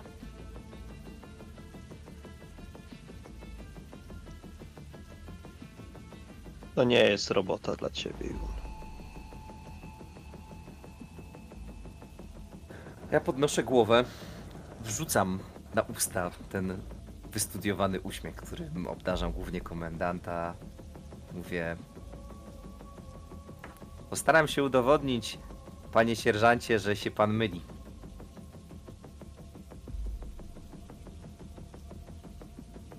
A sobie?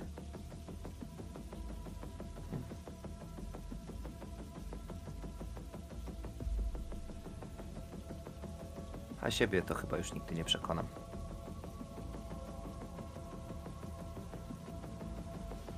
Ja nabrałem grubości skóry. Ale zobacz. Wchodzę. Zabijam. Nie zadaję pytań. Wystarczyła mi identyfikacja.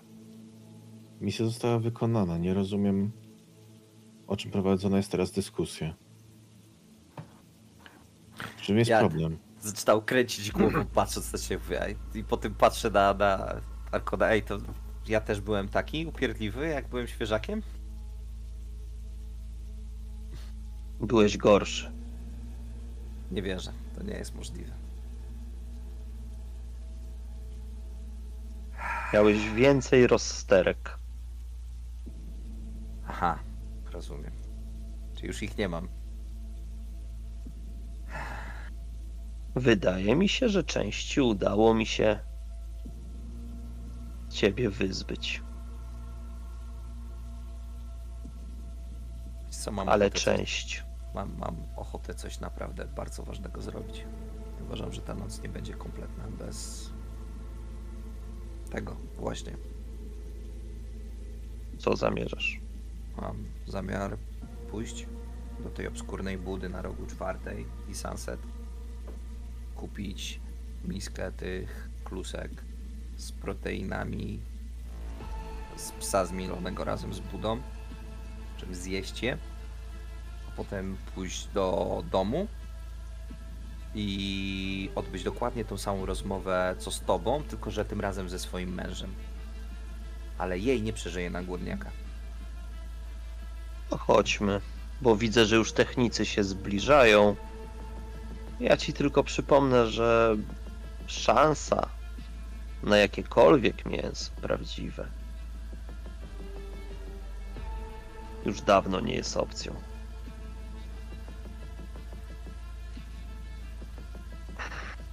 Ja tak, jak idziemy do tego auta, mówię, ej, a ty wiesz, że tym jedynym mięsem to chyba my jesteśmy. Ja tam dalej wierzę, że synt kurczaki, synt wołowina jest tym, czym się żywię. I wolę wołowinę, bo gdzieś w starych holokasetach, holograch zawsze złole mówią, że człowiek smakuje jak kurczak. A jak jem wołowinę, to nie smakuje jak kurczak. Wy możecie się zorientować w którymś momencie, że Bear został z tyłu i na odchodne, oddalając się od tej szopy, ja przystaję jeszcze tylko na chwilę. I kiedy wy tego nie widzicie, kiedy znikacie za rogiem, ja układam dwa palce w pistolet. Wycelowuję go, ten wyimaginowany pistolet w owce. Wykonuję ruch, jakbym strzelał. Po czym tylko mówię pod nosem: ty zostałaś stworzona do tego, żeby być. Ja zostałem stworzony do tego, żeby robić. Twoje zadanie się kończy, a moje zaczyna. Po czym ruszam za wami. Be. Nie odwracam się już. Chodź, Ber. Idę. Próbujesz najlepszych klusek w tym zapyziałym mieście. Mam nadzieję, że urwał mi dupę. Oj, o, i to nie raz.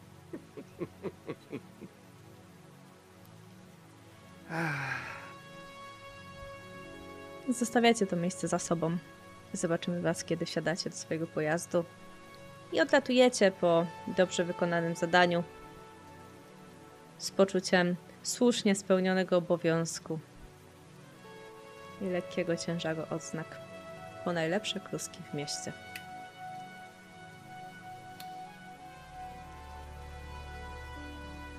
Powiedzcie mi, co stało się dalej?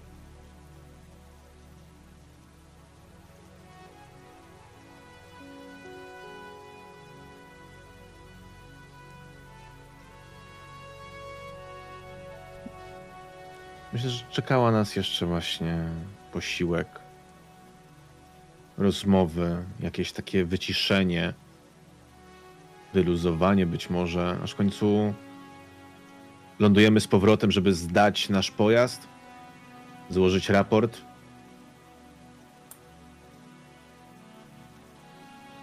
Zbić uściski.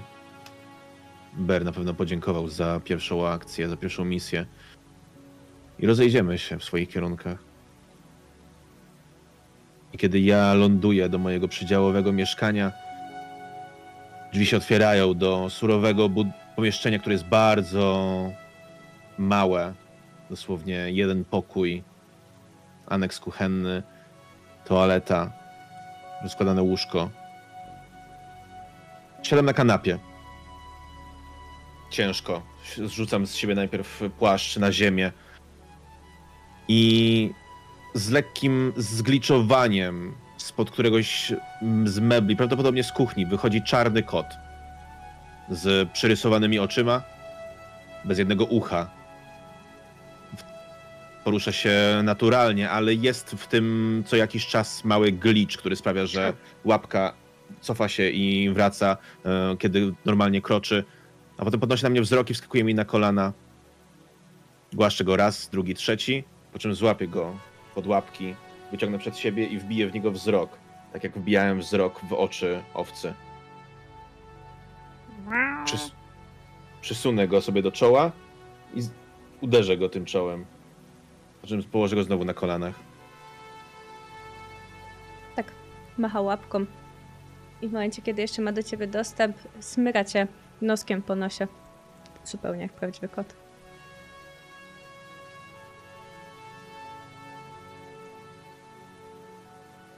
Uśmiecham się tylko. Całymi ustami, nie półgębkiem.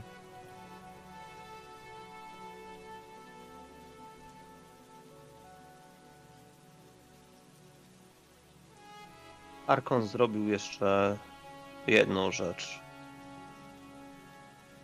Zawiózł panią Frost na identyfikację. Żeby zobaczyła i potwierdziła, czy to faktycznie ten człowiek. Potwierdziła. Ale widzisz zupełny brak przywiązania na tej twarzy. Jeżeli tam kiedykolwiek były uczucia, to one musiały już dawno zniknąć, zastąpione wygodą, która sprawiała, że tych dwoje jeszcze żyło ze sobą. Lub może jakąś kwestią przywiązania. Więc identyfikuje. Przytakuje, że faktycznie tak jest. A kiedy tylko procedura mija. Co? Może zabierze mnie pan na drinka? Chyba faktycznie potrzebuję. Wspaniale. Zapraszam. Łapie cię pod ramię. I z zadowoleniem wychodzi z tobą. Z uśmiechem świeżej wdowy.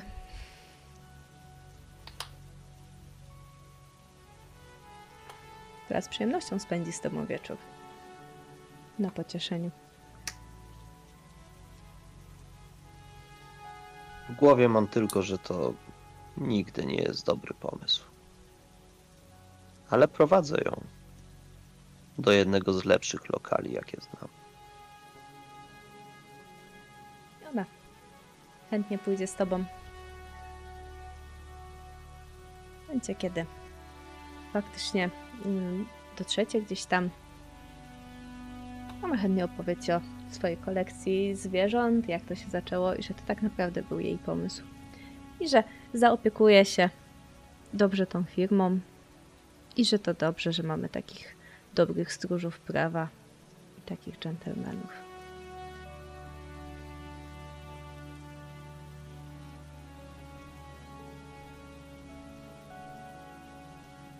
Sterze.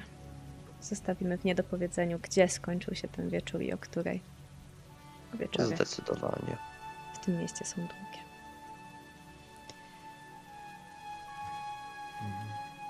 Robercie. Robert też wróci do mieszkania, ale nie będzie to mieszkanie, które posiada razem z mężem. Nie będzie to piękny lokal, w którym jego mąż gości zna, zna, znajomito, znakomitości, gdzie uprawia swoją sztukę, gdzie e, zajmuje się tymi absolutnie nic nieznaczącymi rzeczami. To też będzie dokładnie tak samo jak w przypadku osiem trzy R e, mieszkanie policyjne, bo on też również otrzymał takowe. Tak, żeby być bliżej komisariatu, ponieważ policja wie o tym, że e, no, nocki czasami bywają trudne i trzeba mieć gdzie blisko mieszkać. I gdy wejdę do pokoju, zapalę światło i spojrzę na tą ścianę, na której znajdują się dziesiątki zdjęć, to przyjdę i z drukarki wyciągnę kolejne. Będzie to zdjęcie mojego nowego partnera, które przypnę do tablicy, która opasuje tą ścianę właśnie siatką powiązań. I liczę na to, że to, które może wreszcie doprowadzić mnie do zagadki związanej z moimi rodzicami, pojawi się już niedługo, gdy pani Escott do mnie zadzwoni, jeśli do mnie zadzwoni. Będę tam krótko, a potem wrócę udawać tego, kim tak naprawdę nie jestem.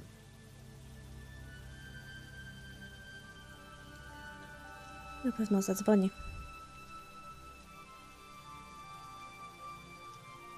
Jak myślisz, fakt, że one raczej nie pojawią się na zeznaniach, zostanie bardzo zauważony? Czy raczej domkniecie tą sprawę na zasadzie kolejna sprawa zrobiona?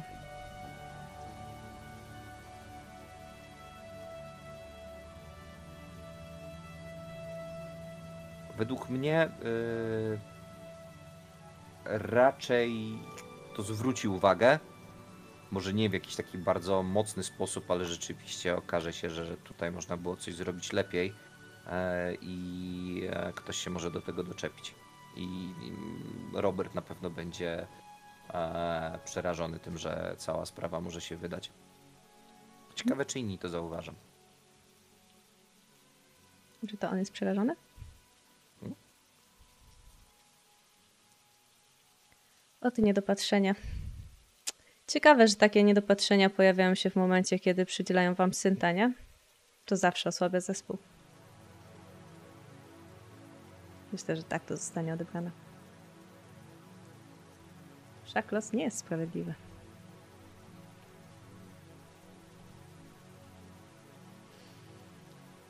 Co? Myślę, że na tym podziękuję wam za dzisiejszą sesję.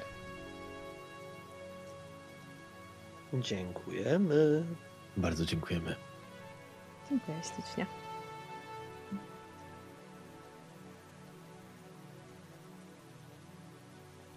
To jest pierwsza sesja w tym systemie i miałem nie kupować kolejnych podręczników i tak trochę mi chyba nie pójdzie, nie? Ależ to było w klimacie A mi się strasznie podobało, ja to uwielbiam. O matko. O, ale... na pewno chciałabym jeszcze z wami pogadać. Czekaj, nie rozbieraj się, bo jeszcze jesteśmy na wizji. oh. Ej, ale to była taka super prosta historia, mhm. która... Jak czytałem dzisiaj podręcznik, to widziałem, że tam jest takie wskazanie, że mogą być sesje, które w dużej mierze opierają się na tym, co się dzieje w środku postaci. I rzeczywiście tutaj, rzucając jakieś takie proste śledztwo, to można większość zabawy mieć pomiędzy tym, jak się postacie będą przepychać słowami, jak będą opowiadać, co się dzieje w ich środku. To jest rewelacyjnie zrobione. I mechanicznie też mi się bardzo podoba, choć nie mam pojęcia, w jaki sposób te testy materii się wychodziły. Bo to jest, to jest mimo wszystko ten magiczny system, w którym nigdy się nic nie udaje, a tutaj się udaje. No, mieliśmy bardzo dużo sukcesów. Dużo farta. No. Ale fajnie, on nie był upierdliwy, mimo że czasem mhm. mam takie obawy, jak się siada do nowego systemu, że kurde, nie, jakby prowadzić pierwszą sesję, on tam będzie upierdliwy ten system fleta mechanika, mhm. a tutaj mechanika była bardzo przyjemna, w sensie, kiedy mechanika nie utrudnia, to znaczy, że jest fajna. No i jeszcze fakt tego, że to jest dosyć mało znana mechanika, przynajmniej dla mojej wiedzy, a, a rzeczywiście to dawało radę. Refur. Hmm? Ale to jest ta sama mechanika, co w Tajemnicach z Pętli i Obcym. Nie, no, no co ty? Absolutnie tak. Tylko, że tutaj zamiast rzucać większą liczbą kostek, rzucasz kostką, która ma zamiast K szóstki zmienia się w K osiem. I to jest właśnie przepiękne w tej mechanice, że to jest dokładnie to samo, tylko że wydaje mi się, że jest zrobione lepiej. Nie rzucasz wiadrem kości, jest to proste, a y, umiejętności są... No, bardzo logiczne i to mi się mega podoba. To jest dokładnie to samo. Ale to jest właśnie to, co tak naprawdę chciałem powiedzieć, że wielokrotnie, kiedy no, jest coś, co próbuje teoretycznie wymyśleć koło na nowo, no to jest ryciem w błocie, a tutaj rzeczywiście było to intuicyjne. Taka w ogóle... Także, moi drodzy, polecamy wam bardzo serdecznie. Um... Naturalnie podarek jest już w przedsprzedaży, kiedy wy to będziecie oglądać, bo my nagrywamy tę sesję nieco wcześniej. Totalnie w polecamy. W dniu przedsprzedaży nagrywamy. Tak, dokładnie, tak robimy. Wy nas będziecie widzieć nieco później. Także mieliście okazję zobaczyć, jak to działa w praktyce. Nam się bardzo podobało. No i będziemy grać więcej. Zapraszamy was również na kolejne sesje. No i zapraszamy was do zerknięcia do sklepu Black Monków na ten podarek, bo on jest piękny, jest wspaniały. Jest, ja jestem zachwycona. Bardzo ładny. I treść jest fajna, bo to, że jest ładny, to tak. jest jedna, ale on jest bardzo dobrze napisany. Artysta, co mógł innego powiedzieć? Nie, no podręcznik jest ładny. Ale mechanika też jest fajna i jest bardzo fajnie opisany. Super się go czytało, jakby ja pochłonęłam go praktycznie w dużej części naraz. Nie mogłam się oderwać, w sensie muszę jeszcze dokończyć parę rozdziałów, ale jakby jest wspaniały. Dobra, nie zanudzamy was, my sobie pewnie jeszcze trochę pogadamy, a tymczasem żegnamy się z wami i zapraszamy na kolejne. Trzymajcie się!